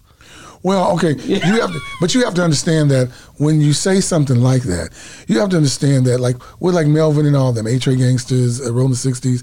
You have to understand that even though that is an LA culture, um, and it started, you know, when it came the LA culture, you have to understand that um, once the gangster rap came out, once us, you know, you have to understand that it didn't just go; it went all over the world. I mean, I was in Japan. I was in Japan in the '90s, like almost 2000s, and they had people in Japan that were dressing up in Pendletons and were looking like D, were, were dressing like DRS. They had Pendletons on. They had they had the sag. They had the afros on. They, they were Japanese and they were putting blackface on. You know what I'm saying? So you have to understand that it's not just L.A. It's all over. And um, I think what to me, what went wrong with the gangs is that um, I don't think they realized how much power they really had, how much the community they really had, because they start turning on each other. And I think that if they would have kind of been a common bond, you know what I'm saying? That could have been a shoot. You know what kind of corporation that could have been? Yeah, Think about I, I it. definitely know what. I mean, that, I mean, you know what I'm saying? I mean, I mean, I mean, we looked. I'll be honest with you. I mean, that's what got me got me looking up to my brothers, looking up to those people, 29th Street um, in Sacramento, um, looking up to them. That's what um, those were our fathers. But when you those think were, about it- think about it. Those those OGs were those those were the those were our examples in the neighborhood. Now, whether you say it was good or bad, that's the only examples we But- had, but- but- and that's who we aspired to be like. says that uh, these gang members would kill people in these communities, and and then the, the, the gangsters that was surrounding them would hide them after people with kids or mothers would get killed. He says that they would hide each other and look out for each other when they know that this was stuff that was affecting and hurting our community. Okay, so let me ask you this: what's what's the difference? Okay, so you know about the Cosa Nostra? No, That's the Italian mafia. So so think about this: when you watch them, they killed they killed all day long. yeah, but that, they- doesn't make it, that doesn't make it right. It doesn't. No, it doesn't. No, I'm not saying that that was right, but I'm just saying. You know what I'm saying? Because the gangs, they're like a they're like a family. They were like brothers. You know what I'm saying? Like a brotherhood. Because think about it. We didn't. Come, a lot of us didn't come up with these true family. Like you know, like like um like now you learn like you looked at the Brady Bunch. Now you find out none of the motherfuckers knew each other. They all come from single families. Shit, the mama was fucking the kids and shit. You know what I'm saying? I mean, you know, uh, the media makes you look. Oh, look, the Brady Bunch, the Cosby family. You know what I'm saying? Oh, this is the kind of family I want. And in reality, nobody had that. Nobody had nobody. Nobody's cut and dry. Um, we make mistakes. Um, not everything's going to be right. Um, now he's now now he's talking about well, don't do what LA do, but y'all got your own stuff that y'all do out We have here. our own thing. You have your own thing. You have your own killings and stuff that you do out here. I mean, you know, y'all go to. Uh, I remember Zini was in You Oklahoma. remember the, the, the, Zini the got killed was- in the club. Well, the guy was Belly. killed. Mo three was killed uh, last year on uh, I thirty five at eleven fifty five during the Oh, day. was that? Oh, that's the one that he shot him on. The, but I mean, I don't think that was gang related. No, that was just some people that didn't that didn't go- like each other. So so you can't just blame it on LA. You have to understand that that is our culture now. That is what we've been doing. We've been hating on each other, no matter if you're in a gang or you're not in a gang. But And where like does like I it told you, stop? Where's the resolution? How how can we as older men try to do something to penetrate that culture in a positive way to where we can say we was wrong for doing that? If Well- we're not doing well, you're that, right, if well, we're you're not doing that, but that's you gotta. You got to do like I did. You have to, like I did in that document, apologize. All right. You got to apologize to the youth and say, you know what? I apologize for letting y'all think that this is the way of life that you should live. That you should walk around every day with the braids and smoking smoking uh, joints all day long and that kind of stuff. You, you know what I'm saying? We have to apologize to those people. Oh, stop. No, you know, no, no, Oh, keep we going. have to apologize to them and let them know. It's, I mean, I don't know why, but and say, you know what, I was wrong. You know, I apologize. You know what I'm saying? Um, I got my, my cousins and my nephews and stuff. They all want to be rappers and they all want to smoke weed all day long, and then they get mad to me, I can't find a job. Well, of course you can't find a job because they want a drug test. You know But, what I'm saying? but, but it's legal now. And, and how, how are they but getting around you, these? but- in, in, but the, no, you know what I even mean? though it's legal, you legal still- now. But that's only because that's federal. But you got to realize when you go to state jobs in California, you still got to take a drug test. And if you don't pass the drug test, you don't get the job. So my thing is this: this is what we have to learn. Um, even though we they I don't believe this new census. I don't believe I don't believe we only rose by one percent the black population. I think that it's you know I think a lot of us probably didn't do the census this year because we don't want the government in our business. But this is what I think. This is what our people need to be. We need to be the owners. We don't need to be the workers anymore. We need to own. We need to own our own stuff. I remember when I did Jason's Lyric, you know, we did that song, You Will Know. I remember um, Kenny Greene, he said, think about this. We got 40 people on stage. All of them got number one songs. They said we had sold a combination of 80 million albums. Back then, albums were like 13 to $20. Then you divide 80 million by, go 80 million times, who got a calculator? 80 million times 15 $16. How much money is that? Man, I got to get on my calculator. Who's Here. that? How much money? Tell me how much money that is. Okay. 80 million by how much? 80 million records they said we sold, right? 80 million records, okay? By how much? 80 million. So By back then 50? One billion. so so say back then the records used to be what 15 16 One billion, dollars. two hundred million. So fifteen dollars equals One that's one 200 billion two hundred. Yeah. One was that One billion, two hundred one billion two hundred thousand Two dollars. hundred million, ain't it? So think about this. When we did Black Men United, we were estimated a worth of one billion two 200 hundred million dollars. Now, Kenny said, Kenny said, just think if we decided to strike and say we ain't doing this no more. And I remember um, one of the uh, after seven. I don't know if it was Jason. I forgot which one. He said, "But they'd be forty other niggas behind us don't understand what we're trying to do and take our jobs." And that's what the problem is right now. With that, we have to realize that. I mean, how come a boycott in our community don't really work? They don't care. They boycott all you want, scream and holler all you want, yell yell at the mayor all you want, shut down the freeway all you want. But guess what? Nothing gets done. The only way it's gonna get done is if me and you we take over. We instead instead of letting these old senators and all you can't represent me. You don't know how I live. You don't know where I live. You don't know how I feel. You don't know what it's Man, I'm gonna tell you, you don't know what it's like to be in a car with no tags, right? You know your shit ain't right, and the police come behind you. You know, you know what I'm saying? I tell I tell white folks all the time, do that. Just get a car and don't put the tags on it, and you know, and, and bust out a tail light or have a light out, and let the police and just drive in front of the police or behind the police, and tell me how you feel. I'm gonna skip subjects on you for a second. Uh, I want to ask you about like, has there ever been a run-in with uh, say uh, another R&B group that they just didn't y'all just didn't vibe? Not you know this is old stuff, You've so we can talk up- about it. you've now. been looking us up, huh? So just just just talk about it a little bit. Um, well, okay, so I don't know if it's still in on YouTube or in the whatever, but yes, my group we got. So what helped us out was that remember when the trial came and Reginald Denny got beat. Yeah. So at that same time, we were in um, Virginia. We were in Richmond, Virginia, and my boy got shot. Um, my boy, my, my security guard got shot, and my road manager was shot, and that was because um, in Virginia, I guess when we got there, um, they they wasn't really, but they was saying, yeah, y'all think we punks, y'all think you know, and um, I was kind of what I did was I um, I used to escape a lot. Cause Hammer would be like, you can't stay in the hotel, you can't go nowhere. You're in Richmond, Virginia. You know, y'all think it's country, but it ain't country. These Negroes be, you know, this and that. And they had a beef with West. Back at the time when we would go back east, they would always say, y'all think y'all all that, y'all gangster, y'all think y'all, you know, this and that. And they would come for us. And we, there was a time when there was a, a guy who owned the club who wanted us to perform at his club, but Hammer had a friend that actually owned the club in Richmond, and he said, uh, "No, don't go to that club. You got to go to my boys' club." So we went there, and when we got out, the dude was mad, and um, he was like, "Yeah, y'all niggas from Cali." And the thing is, I used to tell my boy Chris this: if you're gonna get a gun, a Glock, get a black one.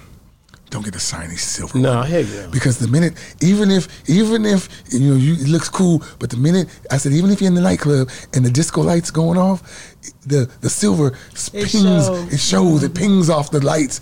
And the dude came and said, "Hey," and he said, um, "Yeah, I, I'll put a cap in your."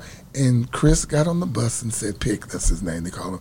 We got that too. And he showed the gun and put it back, and got on the bus. And all of a sudden, um, and I was known as Deuce Deuce the shooter back then. Hey, So- Deuce Deuce the shooter in him. So what Y'all better is- stop playing. And I only carried. Y'all gonna laugh at this out there. So I carried a 22. 22 like a BB gun. Yeah, yeah, yeah, yeah. Pop, pop, pop. But it can do some damage though. If it hits you, it can mess you up. But I and, Right and, and, and I was known for having like a um, anger management back at then. So um, Ham would say, um, "Take Deuce's 22 from him because when he gets mad, he might go off and do something." So um, they took. So my house was our uh, house took my gun. He had it, and what happened is I'm always talking. I ain't gonna lie. You see me now. I'm talking. That's what's and up. I was, and so we leaving the club, and when this is all taking place. I am still in the club about to go out. And all of a sudden I hear the gunshots. And House is on one side trying to shoot, and the rest of them are inside the um, the, the, the bus or, or van. I mean the um, the tour bus. I'm out in the front door, and I'm trying to get on the bus, but his name was Richard Carpenter. God rest his soul. He was a Boyz II Men's um, security guard. He happened to be in, in Richmond. I think he lived there, and he was rolling with us, and we didn't even pay him. And Richard and his other partner, they put me back and jumped on top of me. God is my witness, man. While the people are shooting at me, and they jumped up and they opened the club door and they threw me back in and said, "Lock the door." They locked the door, and the people were trying to get at me. The guy, the club that was in, he had a car. He put me in the trunk, and they drove me to um, the hospital. And my Craig, I mean, God rest his soul. He did you know Craig Brooks? He used to live in Dallas. He owned. He was um, Deion Sanders' right hand man. Okay. Um, he was my. He was our road manager. He worked with Hammer, and he just died this last year. But he lived in Dallas. Sorry to hear that. Um, and so Craig got shot, and um, um, my uh, I think Frosty, one of my security, got shot, and um, the tribute. And then when I get on the bus, the phone rings, and Hammer's on it talking about, "Nigga, you fine? You were supposed to be on the bus." with You were supposed to be on the bus with them because they didn't know where I was at. They was all nervous. They like, know- yeah. and so we had that happen. And so after that happened, um, we started getting like um, like we would, like um, necessarily up and coming groups. You know, like we'd be somewhere and we would get like tripping with us a little bit. You know, Who? What um, groups? Just I can't. I don't want to name because I don't wanna, I mean, don't it's all- name it's the group. 20 years I mean, old I now. Don't, I don't want to name the groups, but 25 years but old. some people, some people in LA know some things that happened. um, you know, I, I had a couple beefs with some people that I don't know how I got in the beef with them, but you then that'll be for the reality show. But Oh, so y'all got watch. See that? We don't get the exclusive. there's some big time people that I got in beefs with that I don't even know how I got into beefs with. You know what I'm saying? Man, I got a story when when I do do the reality that y'all gonna really trip out. Wow, Because my boys left me hanging man, like I give don't me know what. something, you, ever, man. you ever you ever have somebody that wanted that they, that people think, oh, he said he gonna shoot you, and then you with your boys, and then you walking up to them, and then by the time you get to them, your boys is gone, and you by yourself, and you're like, hey, I thought you had my back. Right. I, will tell you this one. Can I tell you this one Tupac Yes, yeah. story? So we're on the road with Tupac we was in Chicago and we had to go to North Bend, uh, South Bend, South Bend, and you had to take that little plane to go from Chicago to South Bend, and we had a DAT. Back then, we used to carry these big old DAT uh, players that about this big. Well, we didn't know they took the DAT system. They had to. They said, "Well, there's too much luggage on here. We have to take some stuff off." So the plane was late. So by the time we got to the venue, um, Pac was upset, and he put MC Breed on for us. But we was like, no, we here. We going on. And MC Breed had our dressing room and everything. So we went, we made um, we made MC Breed leave the um, his dressing room, and he went to Pac's. He went to Pac's uh, dressing room, and all I could hear was somebody. And see, I knew Pac from Digital Underground. I knew because I'm from the Bay, and he, him and my cousin Amir, the one that they used to be really good friends. Okay. And if you ever watched I Get Around video, um, um, no, the Humpty Dance, Tupac's on it and my cousin's on it. Oh, yeah? yeah, he's dancing on it and stuff. Yeah, see him. They together. yeah, you see him dancing and stuff. And so um, what happened is is that um, my boys was like, "Well, ain't Pac your friend?" I said, "Well, yeah, I know Pac." And they said, "What's going on?" So all I heard was this: "Then them niggas knew who the fuck I am," and somebody was throwing a chair and doing some stuff, and it was Pac. So, um, so what I did was, I went over and I said, "Well, I'll talk to him." So I go in and I knock on the door. And the guy said, "What you? want? What's up?" I said, "Hey, tell Pac it's Juice. It's Lamar. Um, tell him he, he, he all right. Hold on." So he goes. Now at the time, I asked the group, "Did y'all want to come with me?" They said no.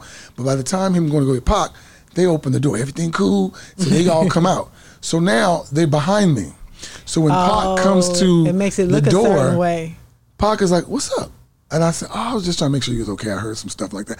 Oh, he goes, "Oh." Now me and Pac know each other, right? Personally, like we've had a bond. We've talked. We know each other. We from the Bay, you know all that stuff. He flipped out. Oh man, did he flip out? He was like, "Nigga, I can't believe you gonna bring your boys with you up in here. Me and you was cool."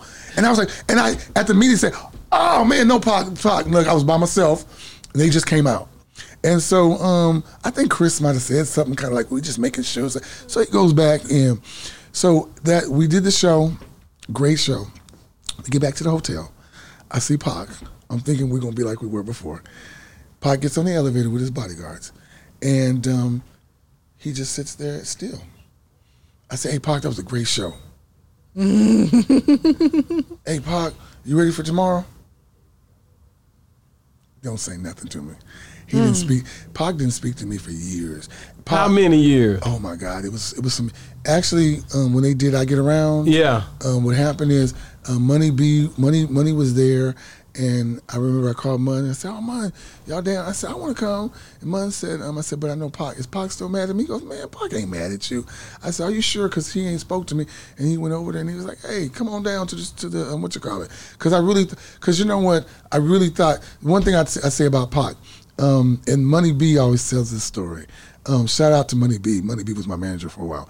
Um, he would say, if Pac believed that the sky was blue, but you told him it's not actually blue, um, it's actually a reflection from the the the water.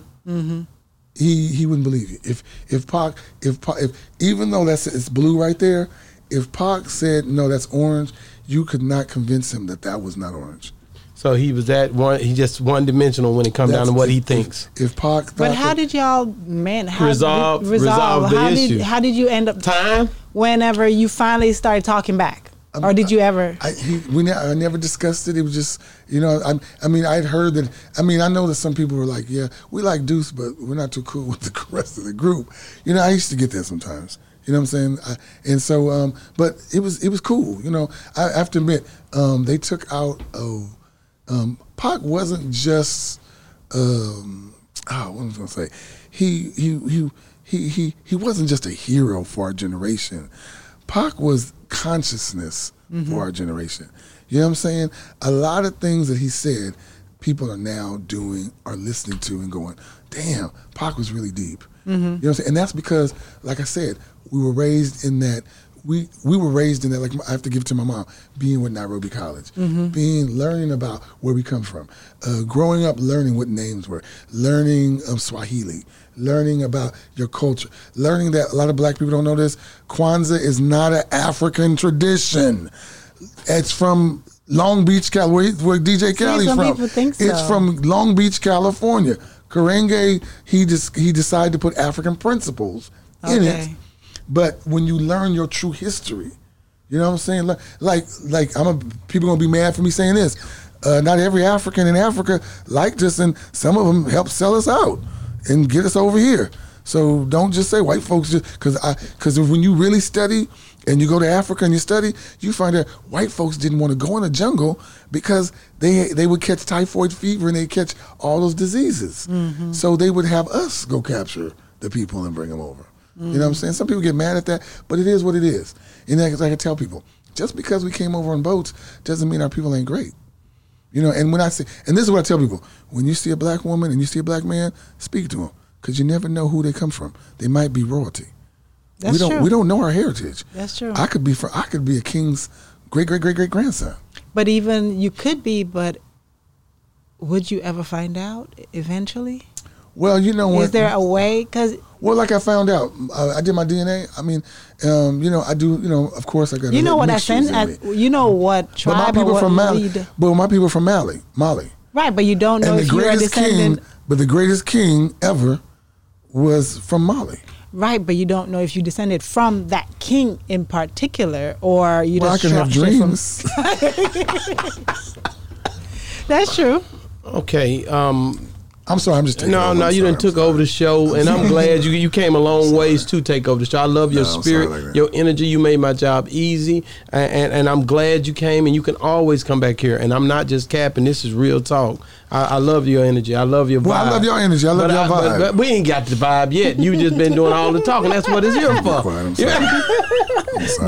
But we brought we brought up This is what uh, happens. DJ This is Cali. when you We put an old school DJ legend on Cali. that ain't been on television in a long Man, time. man, I love it, man. you're doing a great you know, job. You got to, you know, you, uh, you know, but um, but I, hey, but I'm gonna be honest with you guys. I thank you guys for letting me come up and, and talk and stuff like that. Man, I'm enjoying because it. this, um, you know, you don't get to, you know, you don't get to put pearls of wisdom out there for people and let them. You know what I'm saying? You can do it on Facebook and stuff like that, but here people really gonna listen and they're gonna take note. And some people ain't gonna like what I got to say, which is fine. But even the Y'all- music y'all industry. get in the house party. I'm gonna step away for a second. Okay, I'll get in there in a second.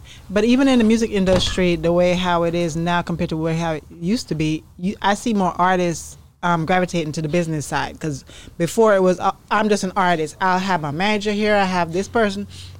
I don't. I just want to sing. I just want to rap. I don't want to do nothing else.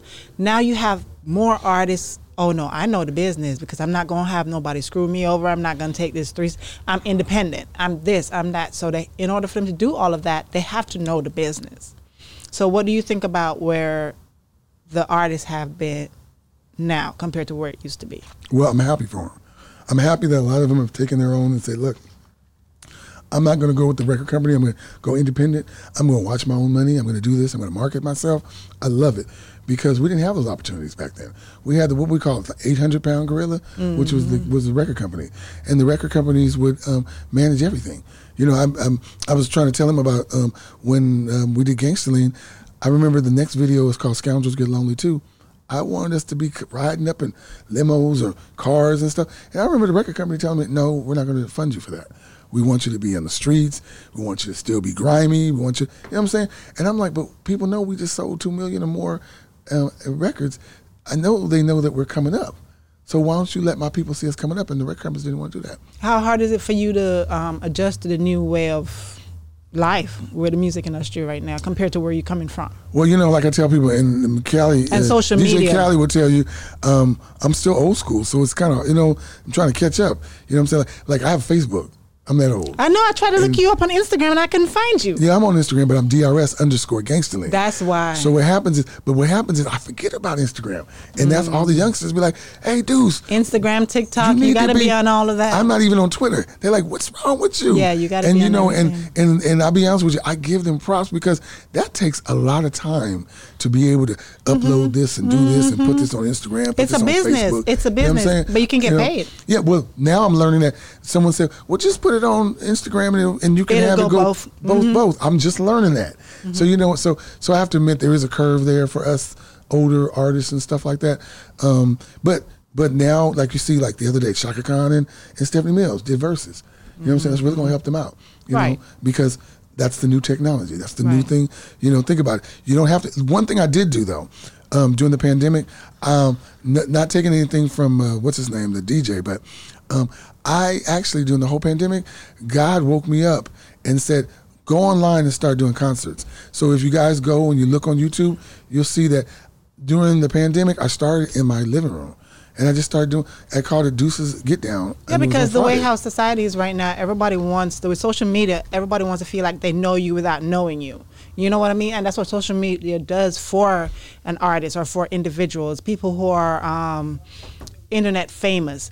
You you be like you talking about this person like you know this person, like you live right next door to this person, but you don't really know them because people they let you into their lives and it makes you feel like you know them. You know what I mean? So tell us about You okay? Okay. so tell us about House Party. Okay, now house party. Now, there- now y'all see That's DJ. why we brought him. D- DJ. Now this is now this is my new venture that I'm doing.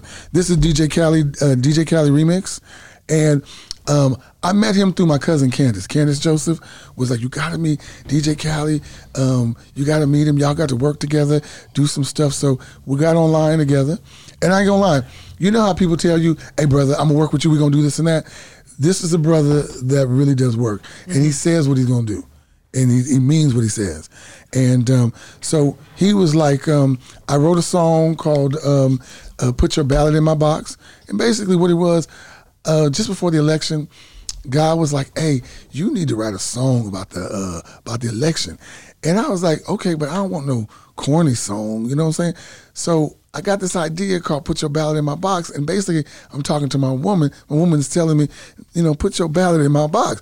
So, so even though I'm talking about voting and stuff, you know, it's kind of like, you know what I'm saying? I put my ballot in her box.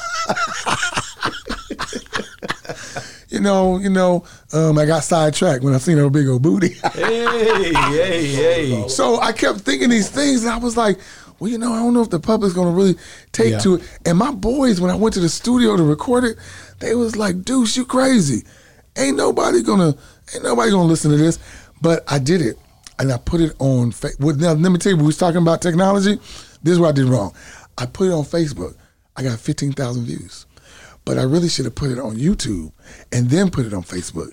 So what happened is, um, um, um, and she's from Houston. Um, Tammy Mack, KJLH heard it. She called me. She said, "Dude, you got an MP3 on that?" I said, "Yeah." She goes, "Give it to me." And so she played it in KJLH in LA, and people were like, "Man, who is this?" And she, let's do some DRS, and they were like, "Oh man!" So, so I got this little, you know, you know, it's um, uh, uh, what do you call it? Um, Sou- Southern Soul, got the beat and everything. So he heard it, and he was like, "Man, you need to start doing some Southern Soul." And I've been told this because R and B is kind of out the door now. There really ain't no It's true not R&B. out the door. Well, Yeah. no, there's not really no no. There's not really no true. R, these are new R and B singers aren't really singing R and B. Really, the Southern Soul singers are doing the real R and B. That gut wrenching. That you know what I'm saying? They're doing that. And DJ Cali is in the forefront. DJ Cali remake. He's in the forefront of doing that. So. Um, he called me and he said, "Hey man, let's work together." And um, he got me on a show out here in Dallas uh, called the House Party. Um, go ahead, talk. Oh, how you Yeah. doing? This DJ Cali How remix, you y'all. Yeah, I got him on a show out here in um, Dallas. I got him on a show coming up in Galveston, uh, January 22nd. And I got him on a show. Um, we are in New Road, Louisiana, uh, DRS. Lamar is going to uh, New Road, Louisiana in uh, January 21st. Yeah. Then I think we in Lufkin on February 12th, pre Valentine's Day, and then Waco, February 11th in Waco. So we moving. We also working. Well, tell with, them about tell 'em about tonight. Oh, tonight is the house party. You know what I'm saying? With Frida Robinson right here at the Expo Center. Uh, it's gonna be nice. Him uh, come do your show. Y'all got to come out and see him do. Y'all gonna think Teddy Pendergrass and came back. You know what I'm saying? oh my God, you, you, better, think? you better be right. Let, let me tell you something, man. Let me, let me be real with you. Don't don't go in there playing with Teddy Pendergrass. Listen, li- listen, man. Let me, Turn 'em no, no, no, let me just be honest with you, man. It's a lot of people, you know. There's a lot of it. Ain't just turn off the lights, TKO, and all those songs. Oh, that he man. done. Listen, man. It's pressure when you start dealing with Teddy, man. If you got to go back and listen to him and uh uh uh that I want to feel the fire. I think that was mm. Stephanie Mills. Yeah, Listen, man, don't play with that stuff if you're not ready because that there get you in trouble. If I should lose your love for any reason, any reason at all, just let my record show I gave you all, all the love of. Boy, you so I'm gonna leave you alone. I'm gonna leave you alone. I can't feel the I'm fire. Leave you alone. I I can't got, I got it. something for you. So I got two artists named C. Jones, aka Okay. Mr. Willie, and Do Right Man. They up under me too. Lamar is gonna be the newest member to DJ Cali team. Okay. Okay. Uh, C. Jones produced a song where he did a re like reversion of the Turn Off the Lights. Really? Which uh, C. Jones got on it. Then we put Billy Sway in the middle. He's down here to do the third part. Hey. We're gonna be putting it out probably like next month. It'll probably be out. Man. But the song is amazing. You know what? Let me let me ask you something, man. DJ So is- Cali. I don't, gotta now, ask I don't DJ know if you're gonna be Cali able to edit this for tonight, but if y'all here, y'all come. I'm doing some Teddy. I'm doing some DRS, and I'm doing that new song. Put your ballot. I was trying to do something. That's why I wanted him to do the last part, so I could just cut out the last part and just throw me out a little skit just for y'all. So Okay. yeah, it can be done, and it can be done quick and throw it on some ways where we got real, real penetration. But man, how hard is it to when you meet a guy like DJ Cali to, uh, you know, you this is a new relationship for you, uh, you know, uh, to trust. To come up with you, you know to to say, hey man, I'm going I'm gonna trust this guy with what I'm doing to come Well, in my but business. he know my family. But I ain't worried about no no. I'm talking about you. for How you feel about but, it? But you know what? When he when I I'm gonna be honest with you, I'm a praying man, and so when I met him, and I, my cousin was like, "No, he's the real deal. No, you gotta." And he always tell me, "No." He, he always get people to call and and, and go, "Tell him, tell him, tell Deuce what I can do." And I'll be like, and he, I know he feel like Deuce just be like, whatever, nigga. I'm rolling. If I one thing about me, if I'm rolling with you, I'm rolling with you. And All what the way. happened is that when I started talking to him, and he just started talking to be real with me. Tell me, look, we I'm gonna have to do like a little contract. We gotta do this and that. And I was like, okay, he real. And and I saw his hustle. And then once he got me the show, he was like, I got another show for you. And I was like, okay, if he believes in me, I need to believe in him. And be like, okay. And so he said, we family. So I'm like, okay, we family. Let's roll. We're gonna do this. You know what I'm saying? So my thing is, like I told him uh, at the court one time, um, I, I'll work for you. I'll make you a millionaire, but you got to give me something. You know what I'm saying? Let me come up as well. Because if I'm a millionaire, you're a millionaire, and something goes wrong with you, if I'm a millionaire, I might be able to help you out. You might. I mean, I mean, you can't go to your broke friends and say, "Hey, can you give me two hundred thousand dollars?" But if we came up together and I got money and I'm slipping, I might say, "Here, I'm gonna loan you two hundred thousand dollars." You know, you know the guy from Subway, um, the guy that Jared. no, no, no. Um, the guy that started Subway, that he just died. He was like 89, 90 years old. He got a loan from his friend for thousand dollars, and he helped. And that's how that's how Subway got started. A mm. thousand dollar loan. He died a billionaire. Oh, Already. Think about that. Somebody went and loaned. Think about. So apparently that man had some money. You know what I'm saying? And now, you know, I'm pretty sure that he was like, "Hey, Bro, that- you bro. need 500 million. You need, you need a million dollars. You need." That's what we need to do in this community, and that's the reason why I'm rolling with him because I can tell that um, because he want to make money, I want to make money. You know what I'm saying? Let's make money together. I like Let's it. roll together. I, I'm so you know I ain't gonna lie. When I think of Southern uh, Soul, I think of uh, uh, my guy. You know, uh, Sir Charles Jones. You know what I'm saying? I think of Sir Charles Jones. I think of uh, L.J. Echols. L.J. Echols, LJ. Pokey Bear. Pokey Bear. You know, I, I mean, Pokey Bear. Hey, I went home to be with my side. That boy got- I love it. Let me tell you when he do that little dance because you know we haven't come out to California, and uh, I don't- and then the lady started throwing the panties on his So when he got off, he didn't pick him up, and so I got on the mic because I was hosting. I said, I said, hey, you left your panties on. Go ahead. I do want to say that, you know, when I did bring him in, I told him, look, man, I'm here to work. You know what I'm saying? You know what I'm saying? I know a lot of people in the industry in the Southern Soul, and uh, it's a guy that's been in R&B for years. Start off with with uh, Zero and, and, and all them big people. Lil Kiki, his name is P. Rod, Patrick Rodriguez. Y'all can look him up. Uh, but he's making noise right now in Southern Soul. If you listen to all this Southern Soul music that he produced, it's none of them sound the same. None of them from Do Right for Nipple in It. Look on YouTube, it's called Nipple in It. You know what I'm saying? Songs like other songs that we done did. I also produced a song that I did a redid of Tony Tony Tony. You know what I'm saying? The Man. So I got Do Right doing Missing You. Then I got this new artist, C, uh, C Jones, which is AKA Mr. Willie. But what I wanted to say, P. Rod is taking the time to work on this album. And he done produced Brian McKnight, Kim Burrell, Angie Stone, Tony Tony, uh, uh, Mary J. So he's taking the time. He said, "Why he out here? Let's work, Callie. Let's work." And that's what I told And you don't find, and I'll be honest with you, at home you don't really find love like that no more. You don't, you don't really find people that say, "I believe in you. Let's do this. Let's work together. Let's let's come in and do that." And and that's what I want to do. Like this this new round, I want to just inform brothers and sisters and say, you know what? Let's put down that guard. Let's let's be the owners of this. Let's let's you know y'all got this. You know what I'm saying? I'm I'm praying that people come, people see, and people. And that's why I put on my Facebook and say, hey, look what they got. Look what's going on. You know, come, come. You know, you, y'all see, I love. You know, when I yeah, I love joggers. And when I came in, I was like, I could have came here yesterday. I went to the mall, but I didn't know about the place. But that's what we got to start doing. My mom has a little business. It's called Shirley Sugar and Spice. She do essential oils, all that kind of stuff. My mother makes beard cream. She do the. She has this back stuff that's really great. I gotta get with And- her. Yeah, well, she's in Sacramento though. Yeah. So you know what I'm saying. But and um, they have like in Sacramento, it's called uh, Florin Square. But it used to be called the African Marketplace. And you know they have a whole bunch of businesses that came together. That's what we got to start doing. We gotta- we we got to gotta start link. being collectives, and and then and then yeah, it might cost a little more because you got because be honest with you, you ain't Korean, so you're not gonna get that Korean mm-hmm. discount. You know what I'm saying? You're not gonna get that white man discount. Yeah. So you are gonna maybe your shirt might be a little bit more. But what we gotta understand is that if I uplift you, and this is what the problem is though, if I uplift you and I make your store and I'm, I'm giving you money, you got to give back to me as well. sure. And that's what happens. A lot of a lot of times we don't do that.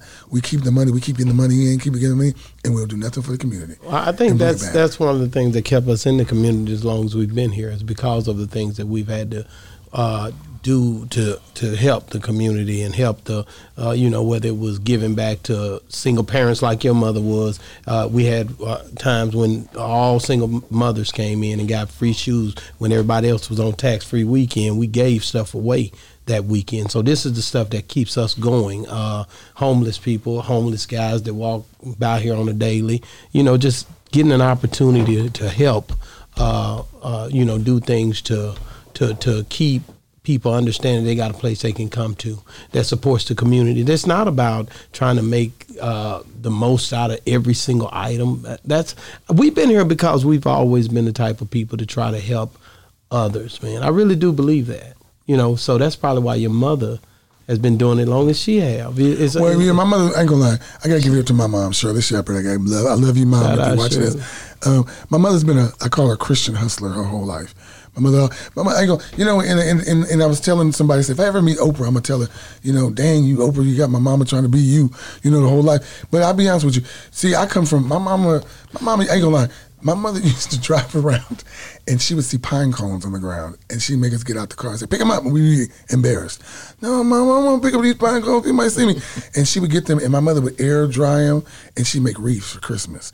And she'd do that. My mother did t-shirts. Awesome. My mother did, uh, she went she went to floral school so she could, mother had like a little floral company one time when she was trying to do the corsages and do all that kind of stuff. And my dad, um, even though my, even though I didn't grow up with my dad in the household. I did one thing I have to say. I did grow up with my dad. My dad had a business. He had a barbecue restaurant. He had the yogurt. He had the car detail. My dad. So my parents always did something.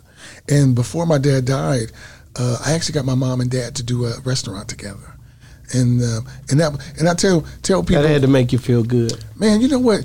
As a kid, my prayer was always for my mother and father to be together. Whose prayer is not that? And you know what? And and God had to remind me, even though they weren't married, when my mom opened up, she opened up a restaurant. Um, and it was, you know, and, and and I was living in LA and she was in Sacramento, and I called my dad. I said, Dad, you've had the restaurants, you've done this and that. I need help. And my dad came. He came moved to Sacramento and uh, helped my mother out Skis. and help my mother out.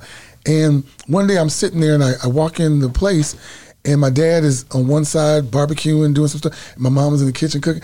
And it was so nice to go, hey, mom. Hey dad. Dad. And you know, and, and God said, I gave you what you wanted. And it ain't how you wanted it, But you got it. but I got it, but you got it.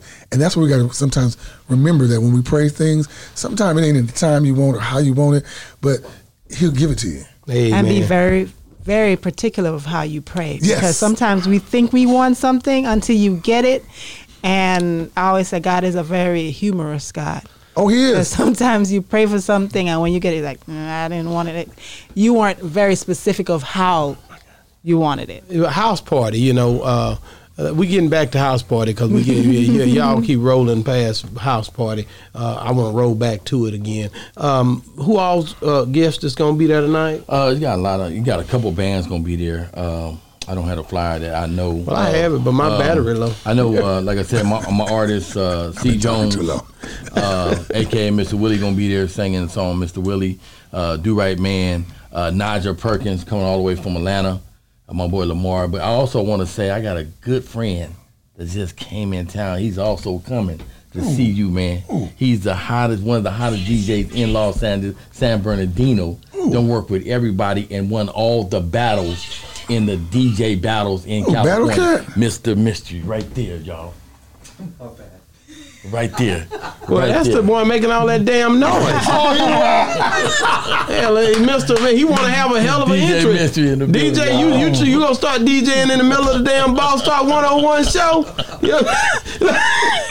Yeah. N- hey, I didn't even know nobody good was back there. Good to I was you, wondering what man. y'all was doing. I was like, okay. I was like, I was like, let me make sure you know I trying to shoot me. No, this ain't Cali, man. We good, I believe. I hope so. Yes, my boy, man. Good to have you. Good to have you. Told me all the stuff about DJing. He's the hottest dude in California, man. Wow, that's, that, that, that's what I'm talking about, man. Unit, unity. They say our people don't get along and get get together, but you got all these people that've been built up on our backs. The Jay Z's, the Kanye's. The, they start out in black communities. They get they uplifting first from the black community, and then they're able to launch and cross over. Yeah. That it happens with us first, and I think a lot of time people don't acknowledge that enough. It starts with the, the, the with the community that, that surrounds you, Yeah. and then you get uplifted through black Well, it's people. just like well, it's just like when Melvin told me when Melvin see I didn't realize when he called me that time with uh, Diamond Carter. yeah. Okay, so Diamond was doing the show with y'all, and so I'm the one when Diamond said, um, "My brother was my brother was killed," and he called me and said, "Can you do me a favor? Can you sing Gangsterling for us?" So I sang Gangsterling for on, on you know on, the, phone, for her. That was me singing it to her, and, and just think how things come back around. Yeah, yeah, now, yeah. Here I am on your show. Well, you on the best show in Dallas, Texas right Oh, now. Really in the probably South. and probably in, in the, world South for sure. Probably in the world. it- it we ain't gonna we, we no we not gonna we not just gonna I'm not like you said I'm you not- gotta I'm think about when you California. pray things. I'm no, not no, in no, no. California. You will be after this. I- so I- my I thing will is, be. I'm so going my there thing anyway. is, is that don't um like you I've said you gotta pray for what you. We ain't just gonna do a little Specifically. territory. We gonna do all around But the so, world. so y'all want us everywhere. Well, everywhere. Hey man, it's going down, baby. Put your, hey, put your helmet on and your chin strap. Everywhere. You know what I'm And with this internet, I'm you can be off. everywhere. You can yeah. be everywhere. Anytime you guys are here, Yeah. man, y'all know we love you, man. Thank you, House for having party, me. man. Eh, It's you tonight. guys, I think tickets. Y'all got is to get out there, man. 20 it's twenty five Something like before that. nine nine And what o'clock. time it starts? Forty dollars. Uh, it starts For a at eight, couple. seven o'clock. The doors open. Starts at eight o'clock. Now I go on about eleven o'clock. But um, you guys got a uh, pass. We got a pass, So, so- whatever, yeah, whatever. I'm now, I'm gonna come a little I'm later. Back- yeah, yeah, I'm I'm gonna yeah, come a little yeah. later because I bring my cameras and my yeah, I'll be a microphone. Stop do. playing. Please do. I can Yeah. bring my cameras and my Oh yeah, mic. yeah, yeah, yeah. I'm. I'm cool with it. I can bring my want. mics Cool. and y'all. We can set up there. And you got my and have release already, so you know. Okay. Yeah, yeah, yeah. We got the release on you as soon as you hit the door. You ain't for to just be telling and I us want what to to say do. one thing. Every time he performing in Texas, I He coming through? there. I need y'all there. And we, hey, we gonna be there. okay. Boss Talk y'all. one I on got you. We one. got Have you. your own So, so I, I, I got to give it up for Melvin. Thank you. I know Melvin. thought- That's my guy. I know Melvin. Like Lamar, you talking too much. You, No, no, that's the, that's the homie like, there. nigga, shut up. He about to be back next week. He coming back. Uh, we trying to redo everything we did before. Uh-huh. We gon' we thinking about bringing it back all the way well, back. yeah, I'm gonna say all this. the people. Now I don't really know this. Uh, uh, what's his name? What's uh, I told him all. Charleston, Oh, Charleston White. I don't really know him, but I will say this. Um, um, and you know, nothing negative, but I do like. I ain't gonna lie. He does say some stuff that really Make no, you think, don't? No, it do really make you think. And I, Everybody and, says and I do. I do love when he's talking about, and because I said the same thing. We need to be the owners, and he says he thinks that. Oh, he we need to be the. that. We don't need to be the workers, and we need to be the owners because if we become the owners, then they'll learn about us and our ways and our customs and how we do Mm-hmm. things and how we how we treat people. Because then if we have that, think about it. They race we could really knock out some a little bit of racism. Mm-hmm. Listen, man, because some- in the in the future, and white folks gonna be mad about this. We all gonna be brown or tan or Listen, something because It's just you know what I'm saying? it's, We something, to Charleston White, man. Everybody, he, he, everybody, either they hate him or they love him, but they damn sure watch him. Well, I was in everybody. Galveston. I was in Galveston three weeks ago, and uh, I didn't really. I heard about him. You know, I was, I was in L.A. with some stuff, and there was some funk going on, and and I was in, in the in the barbershop in Platinum Cuts in Galveston, and everybody was just glued watching, Told watching, you. and I was like, okay, like he NBA player. He they said No. no, he just he just beat a case, and you know when he was seventeen and 13. and thir- oh, he 13. didn't beat the case. They actually, they, you got to look him up. It's a lot No, no, I thought they I thought they um, exonerated him. Well, they right? did. They, took him- did after he, yeah, but he had went all through it years. already. Yeah. yeah, yeah. So, so I mean, and I don't know if people know your story. You know, we we really got to celebrate those that went in that came out that with a different mindset. Hey. Because when you went in, you didn't have the same mindset. Say, man, it's came a song. It's You a, gotta it's, go through everything It's a a song, a church song. Or I say church song, a godly song to say you won't leave here like you came. Yeah, I mean, but but and sometimes I think God does that for a reason. Yeah. you know what I'm saying. It, Sometimes there has to be something to choke you and say, "Hold up, what you doing?" You know what I'm saying? Yeah, yeah, yeah, yeah. What don't kill you definitely will make you stronger. Yes. definitely make you stronger. Well, Say- I want y'all to come out. And let's talk about house party one more time. one I know- more time. Give him one more I did jab. forget dude. somebody. I did forget somebody, y'all. Who did you Okay, forget? let's- Ice Buck that sang the song with Nelly Travis. It's called Back That Country Train. That is Michael Jackson first cousin. Really? He's also going That's tonight at house party. Interview him tonight, y'all. Michael Jackson Icebuck first Stephen cousin. Powell. He Glenn, one- do me a he the favor. one That wrote- nigga say that they go Michael Jackson first cousin. He the one wrote the new Let me see album that of Tito Jackson. quick. Hold on, I'm gonna tell Really? y'all right First now. cousin, whose whose son is he? Uh, that's the mother. That's the father sister. Father, brothers, cousins, brothers. hey, I need to get your top three artists of all time. You hear me? Hey, Top three hey, I need your top three artists. I'm just clowning right Listen, now. Top listen. three artists. I need top three artists of all time, Dead dead, or or alive. alive. Any genre. All three. Uh, number one. Uh, Stevie Wonder. Steve Wonder, your number one. Stevie Wonder, my number one. That's the first Number Steve two. Wonder. Yeah. I'm, I'm gonna be honest with you. No, we gotta Number I, I two. like I like crazy songs by Stevie, like Mister Know It All and stuff like that. Number two. Number two would have to be um, it'd have to be Teddy. I knew it. Turn it off. Yeah. We knew Teddy was gonna be in there somewhere. Um, yeah. Number three. Teddy, well, you know what? Yeah, because when I was a kid, I didn't think I could sing because one of my aunties said, "Oh, Teddy, he just be hollering. He don't sing, so I didn't think I could sing." And Number my- three. number three. Oh, that's hard. Oh, number three. That's Everybody hard. said number three hard. Number three is hard. They don't because- know to bump Because everybody you out. gotta But you gotta pick one of them. But you okay? It's a group though. I'll let you do a group. yeah. Okay, okay. No, I'll do an artist and then I'm gonna do the group. Okay. No, you No, ain't you doing only have number one, one, choice. choice. One choice Okay. left. Number three. Um, and everyone's gonna trip on this, but um, the O'Jays. Hey, the boys went hard, man. The boys went hard. That's our yeah. first OJ. I don't care what I'm you gonna say. be The boys with went you. hard. A lot of people have slept on the O'Jays, Look, look, but if you hear, if you what- listen to them, What's your favorite That song? last with night OJ? we cried together. Go on, Um, sir. Oh, oh, I What's love that thing, man. Stairway to heaven. Stairway- I don't know how does that go. Climbing the stairway to heaven. I don't know Here we go. Oh, yeah, it's a nice song. Oh man, you go. Oh, here, baby, here we go. Stairway to heaven. Yeah, yeah, it go Step, hard. Step Oh. by step. Yeah, yeah, Gonna hey. Step by step. Oh man, when I was a kid, and I heard that, be on point, I too. was like, you know, and I'm gonna be honest with you. Um, even though everybody love Eddie, Eddie Levert, Oh, most definitely. Walter is a bad. You like man. Walter? Oh man, I really thought because if you listen to EJ and me, I, I, I always thought we sounded like um, we could be the O'Jays. But when you when you think back to the O'Jays, you y'all y'all left that whole phase. Y'all come out with big uh, Dickie suits on. Yeah, uh, y'all niggas wasn't coming out like no O'Jays. You niggas had on Well, Dickie you suits. have to realize that you that was the something. culture. Wait a That minute, was wait a the- minute. that you was the culture had at the time. suits on, They long was cars gangsters. driving with Oofers in the car. I never seen even though, to that video. And even though I'ma I tell you sagged, you didn't see my drawers. Okay, wait a minute. Now, Oofers the in the youngsters, car. I sagged, but you didn't see my But- but drawers. y'all- y'all- Because that ain't how it started out like that. Y'all was different because they come back to the mic when they were they were singing, and then they'll come back and come back to the mic. You niggas had on Dickie suits jumping in cars with Uzis. That's something different. But I'm gonna let you make it though. Wait, look, look, look at me. So look, we got house party tonight, and it's Ice Buck. It's um, look, I'm getting old. C Jones. It is um, Addis Al Harrison and the Mojo Band. DJ Khaled live in the mix. We got Elroy Jackson and the Legends Be Funky. Do Right Man, Mr. Understanding, Taste the Flavor, and you got me, Deuce, and you got also uh oh, this Derek. Hold on. All right, hold on, my boy. And you got Nigel Perkins the soul singing, and you got Cole, that Cole, Cole album release. So you guys come on out tonight. I know the tickets are like twenty five a person, couples forty dollars. I think they got tables and stuff. It's at the Expo Event Hall. Um, that is twenty five fifty West Redbird Lane, Suite three hundred, Dallas, Texas seven five two three seven. Next to Hair Gallery Beauty Supply. That's amazing. I can't wait to see it. So y'all come out. I'm gonna do Gangsta Lean tonight. I'm gonna do No More Love. I'm gonna do some Teddy, and I'm gonna do uh, Put Your Ballad in My Box. And you go on around eleven. You say. Yeah, going about eleven. But don't miss closing the the show. show. So y'all be there.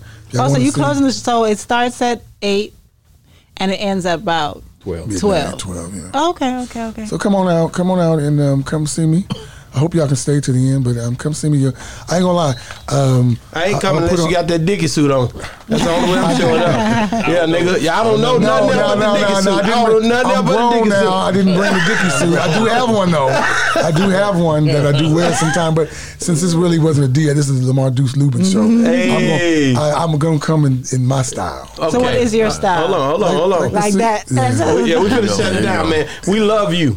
Oh, I love y'all, We love man. you too, DJ Man. Khaled, but Hey, it's we- your show. we- no, we got no, no. We family Yeah, now. well, We- well, yeah, yeah. Melvin, Melvin, you messed up.